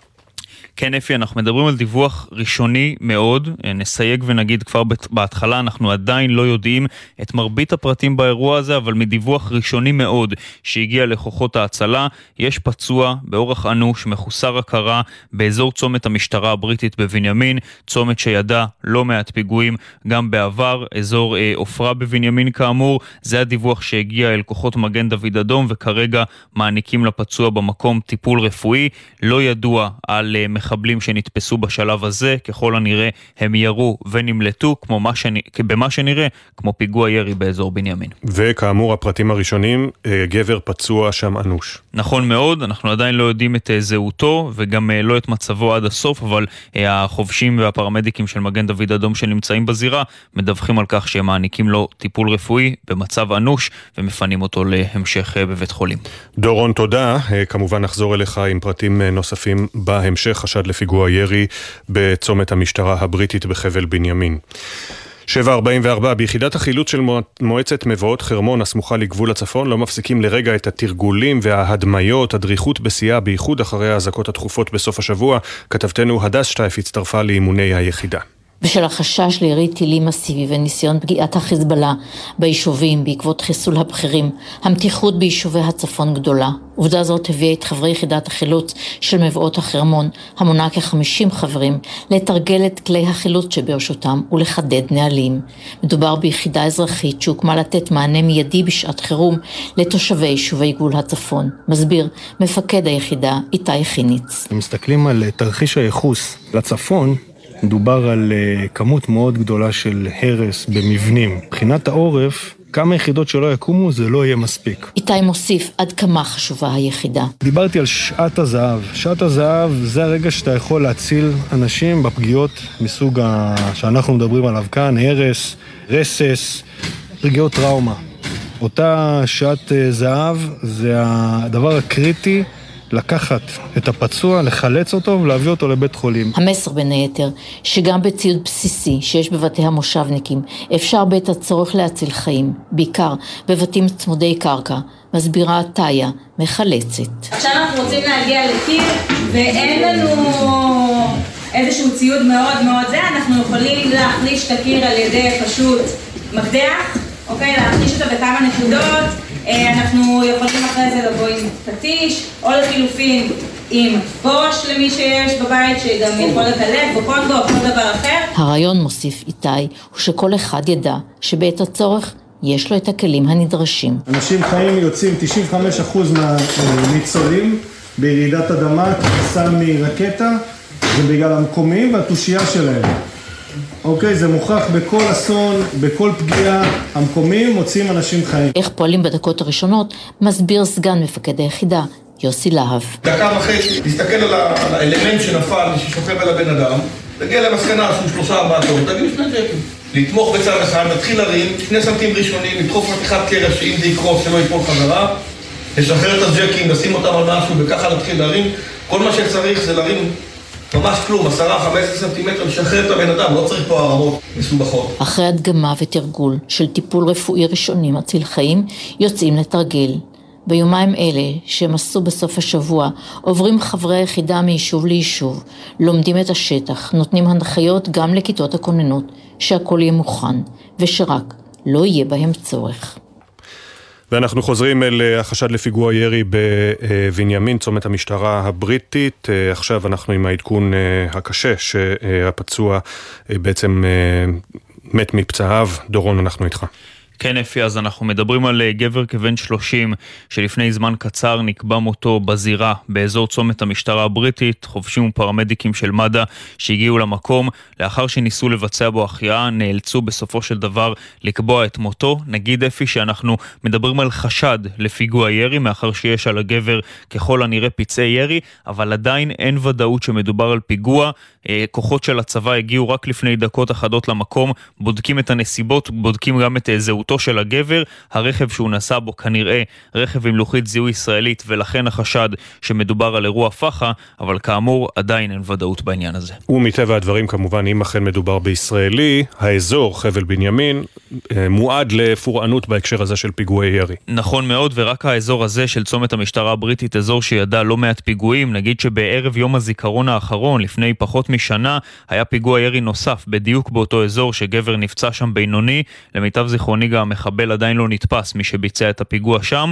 אז נגיד, אפי, שאנחנו מדברים על אזור שהיו בו לא מעט פיגועים גם בעבר. צומת המשטרה הבריטית זה צומת שמחבר בין כביש 465 לבין כביש 60, שני כבישים מרכזיים מאוד באזור בנימין. שעת בוקר לפני השעה 8, יום ראשון, הרבה מאוד מכוניות ישראליות שנוסעות בכבישים האלה. אז מה שנראה כרגע, שוב נדגיש ונסייג, כרגע אנחנו עדיין לא יודעים את הפרטים עד הסוף, כמו פיגוע ירי. תודה שוב, דורון. וכאמור אנחנו שווים ומסייגים, כי אנחנו עדיין לא יודעים את זהות הגבר. זקי הלר, דובר מגן דוד אדום, שלום. שלום. מה אתה יכול לספר לנו?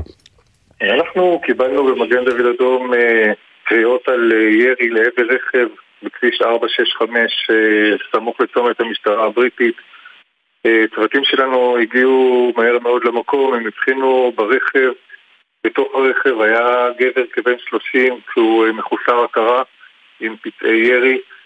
הם ניסו להציל אותו, אבל לצערנו מצבו היה קריטי, ובתוך זמן קצר הם נאלצו לקבוע את מותו. והוא נמצא בתוך רכב כשהרכב עצר בכביש? כן, הוא נורא ככל הנראה בזמן שהוא נסע, שהוא חלף במקום.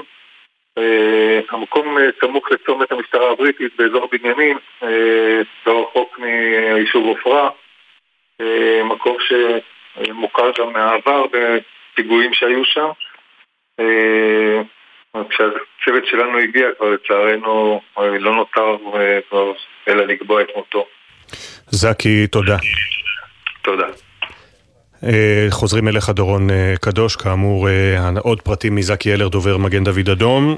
הירי היה לעבר מכונית נוסעת, ולפרמדיקים לא היה הרבה מה לעשות. נכון מאוד, אז הדיווח שהגיע לכוחות ההצלה זה למעשה דיווח על גבר שנמצא כבר בתוך רכב כשהוא ירוי במצב אנוש, שבאמת לא נותר יותר מה לעשות כשהכוחות הגיעו למקום. עדיין במערכת הביטחון בודקים מה זהותו של הגבר, ולא מאשרים באופן ודאי שמדובר על פיגוע.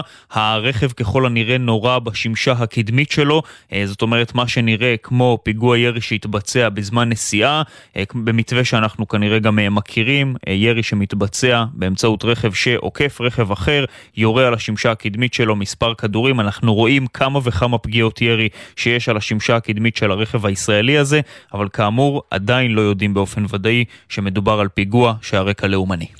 תודה, דורון. בשלב הזה אנחנו כמובן ממשיכים לאסוף פרטים. הרוג נהג רכב בתוך כבן 30 נורא בצומת, סמוך לצומת המשטרה הבריטית בחבל בנימין. טוב, תכננו כאמור לשדר לכם פינות תרבות וספורט, אנחנו לא נעשה זאת הבוקר בשל המצב, הן היו מותאמות למצב, אולי נוכל להחזיר אותן מחר.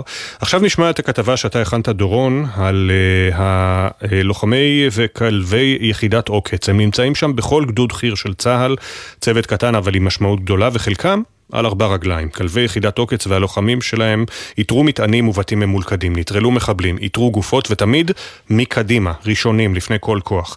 דורון קדוש, כתבנו הצבאי, נכנס לפגוש אותם באחד ממוקדי הלחימה המרכזיים ברצועה, שכונת דרת שטופח בעזה. תראה, הדבר שאני הכי גאה בו זה שהיחידה מצילה חיים. סגן אלוף עין, מפקד יחידת עוקץ, הוא כנראה המפקד היחיד בצבא שלא כל הפקודים שלו הם בני אדם, אבל גם הלוחמים על 4 כנראה לא פחות טובים. קשה להעריך כמה חיי אדם ניצלו בזכות המטענים שיתרו והמחבלים שנטרלו כלבי היחידה. אם זה 140 ומשהו כבר מטענים שמצאנו תוך כדי לחימה, אני לא יודע לעמוד את המספרים אפילו. אני חושב שהמערכה הייתה נראית אחרת אם לא היינו מוצאים את כל המטענים האלה. אתה מדמיין לעצמך את הרגע שבו כלב שלכם ייכנס לתוך מנהרה כזאת, וכשהוא יצא ואתה תראה את המצלמה של מה שיש בפנים, אתם תגלו משהו שאולי מה שאתם הכי מצפים לראות? הלוואי. הלוואי שזה יקרה. שכלב ייכנס ו... נביא איזה ידיעת זהב כזאת שתאפשר, אני מקווה, השווה אולי של חטופים. אני אהיה הכי גאה אם זה יקרה. זה אתגר ענק, כי הם לא מחכים לך במטרים הראשונים במנהרה. אבל אנחנו עושים הכל, הכל, הכל, כדי להביא עוד הישג, כדי להביא עוד ידיעה, כדי שיהיה עוד חטוף שיחזור הביתה. והייתה פעם אחת שזה כמעט קרה. כלב של עוקץ הגיע הכי קרוב שיש, ל3 חטופים חיים, כנראה מטרים בודדים, אולי אפילו פחות. אבל המחשבה שמדובר בפיגוע משיכה ועוד סדרה של תקלות בהמשך, הביאה לסוף הטרגי. בהתייחסות ראשונה אומר לנו מפקד עוקץ, לא חושב שיכולנו להשפיע על התוצאה. אחד זה תחושת החמצה, כאילו אי אפשר להסתיר את זה. והסיטואציה המבצעית היא מאוד מאתגרת, כי אתה מוצא את עצמך נכנס למבנה. הכלב נכנס ראשון. הכלב נורא. זאת אומרת שאתה מבין שיש אויב במבנה. אתה רואה בעיניים שלך כבר שהמקום ממותן, אז לכאורה למה להיכנס פנימה ולסכן עוד חיים של חיילים? ואתה רואה את הסרטון הזה בדיעבד, ואתה שומע אותם, אתה לא רואה אותם לצערי, אתה שומע אותם, אז תחושת החמצה. אני לא חושב שיכולנו להשפיע על התוצאה, כי הכלב נהרג, הוא נשאר בפנים, והמצלמה הזאת כבר סיפרתי לך, היא קולטת, ורק כשהכלב חוזר אתה רואה אותה. באמצע הביקור שלנו בעזה החלו קולות ירי חזקים. אלה לא הקולות הרגילים ששומעים בעזה, אלא התקלות ונונטט, כ-300 מטר מאיתנו. כוח הפינוי קופץ והחמ"ל החטיבתי מרכז את תמונת הנפגעים.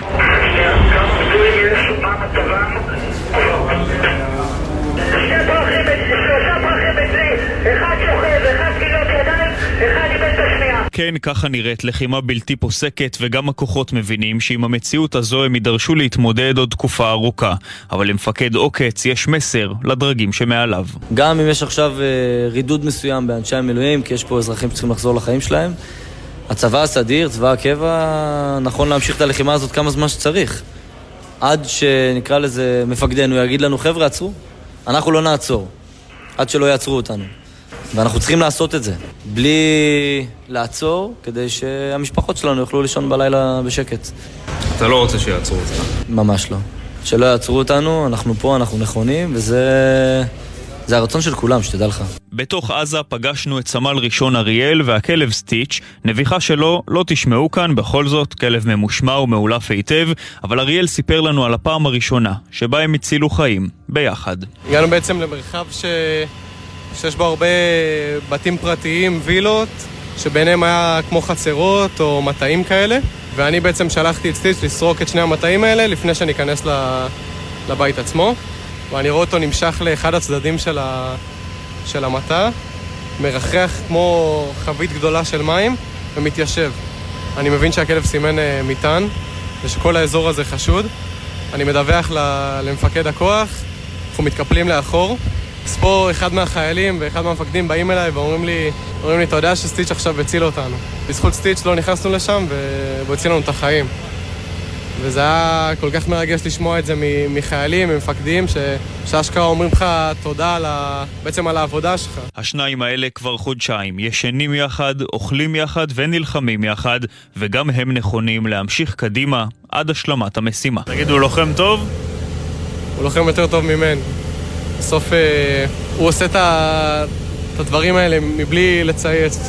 אני לא יודע מה עובר לו בראש, הוא לא יכול להגיד שקשה לו או שרע לו, ופה התפקיד שלי להיות שם בשבילו גם, כי אין לו איך להתלונן ואין לו איך לבקש דברים. כמה מטענים הוא כבר איתר? עד עכשיו הוא סימן 6 מטענים, זו כמות מאוד מכובדת. אני יכול להגיד לך שגם אני וגם הכוח סומכים עליו 200%, כי... סטיץ' הציל בעצם הרבה חיים. כן, הציל המון חיים. הלוואי והוא יכל לדעת את זה, כמה הוא משמעותי וכמה השפעה יש לו על חיי הכוח. 7:57, אנחנו עם עוד עדכונים על חשד לפיגוע ירי בצומת המשטרה הבריטית בבנימין. יש שם הרוג כבן 30, דורון קדוש, עוד קצת פרטים מתבררים. כן, אפי, אז במערכת הביטחון אומרים שזהותו של ההרוג בצומת המשטרה הבריטית ככל הנראה אזרח ערבי ישראלי, כך על פי תעודת זהות שנמצאה בתוך הרכב שבו הגבר הותר ירוי בזירה. נגיד שבמערכת הביטחון עדיין לא יודעים לומר שמדובר על פיגוע, אבל כן החשד הוא כמובן יוצא מנקודת הנחה שהרקע לאירוע פח"עי לאומני. יש כוחות רבים של צה"ל שנמצאים בסריקות באותה נקודה. אנחנו מדברים על פריסה גדולה, כולל מחסומים, כדי לתפוס את מי שחשודים כמחבלים שביצעו את הירי הזה. בשלב הזה המחבלים עדיין לא נתפסו, הם ככל הנראה ביצעו ירי מרכב ואז נמלטו מהמקום. עדיין גם לא יודעים בדיוק מתי בוצע האירוע הזה, כי הדיווח שהגיע לכוחות ההצלה זה על הגבר שנמצא כבר ירוי בתוך הרכב, מבלי שיודעים מתי בדיוק בוצע הירי לעברו. אז נסכם, יש נרצח, יש הרוג באירוע הזה, עדיין לא ברור הרקע. הזהות היא של אזרח ערבי ישראלי, שכמובן מטבע הדברים נוסע ברכב עם לוחית זיהוי ישראלית. נכון, והאזור, אזור מרכזי למדי, אזור צומת המשטרה הבריטית, מהצמתים היותר גדולים באזור בנימין, סמוך גם ליישוב אופרה, צומת מרכזי שמחבר בין שני צירים באזור הזה של יהודה ושומרון, ונגיד שעת בוקר, יום ראשון, הרבה מאוד כלי רכב בכבישים. כאמור, עדיין לא ממהרים להכריז על זה כפיגוע, כל כיווני החקירה נבדקים. דורון, תודה. תודה. אנחנו לפני סיום ממשיכים במסורת שלנו כאן בבוקר טוב ישראל, שמקווים שתסתיים במהרה. לא ניפרד לפני שנציין, הבוקר יש עדיין 136 חטופים בעזה עם בני משפחה שמחכים להם ולא מפסיקים להתגעגע. אחת מהם היא ג'ניפר, בת הזוג של אנדרי קוזלוב שנחטף מהמסיבה ברעים. שלום, אני ג'ניפר מאסטר, בת זוגו של אנדרי קוזלוב, שחטוף בעזה כבר 93 ימים. לא נפסיק להיאבק עד שיחזור. אנדרי, תבירנשת דמוי, יאית אזנאיו, תירג'יסה. ג'ניפר, בת הזוג של אנדרי קוזלוב, שנחטף מהמסיבה ברעים, נקווה שיחזור במהרה יחד עם כל החטופים. אנחנו מסיימים את בוקר טוב ישראל, העורך הוא יואב מאיסי, עורכת המשנה מאיה יהלום, המפיקה הראשית של בוקר טוב ישראל אורי שילו, לצידה גיא אדלר, על הביצוע הטכני בן שני, בפיקוח הטכני דני אור, עורך הדיגיטל רן לוי, תודה גם למשה טורקיה. אחרי כותרות 8 יהיו פה יניר קוזין ואריאל כהנה, אנחנו ניפגש שוב מחר, יום שני 6 בבוקר, עוד יבואו ימים טובים יותר, בוקר טוב ישראל.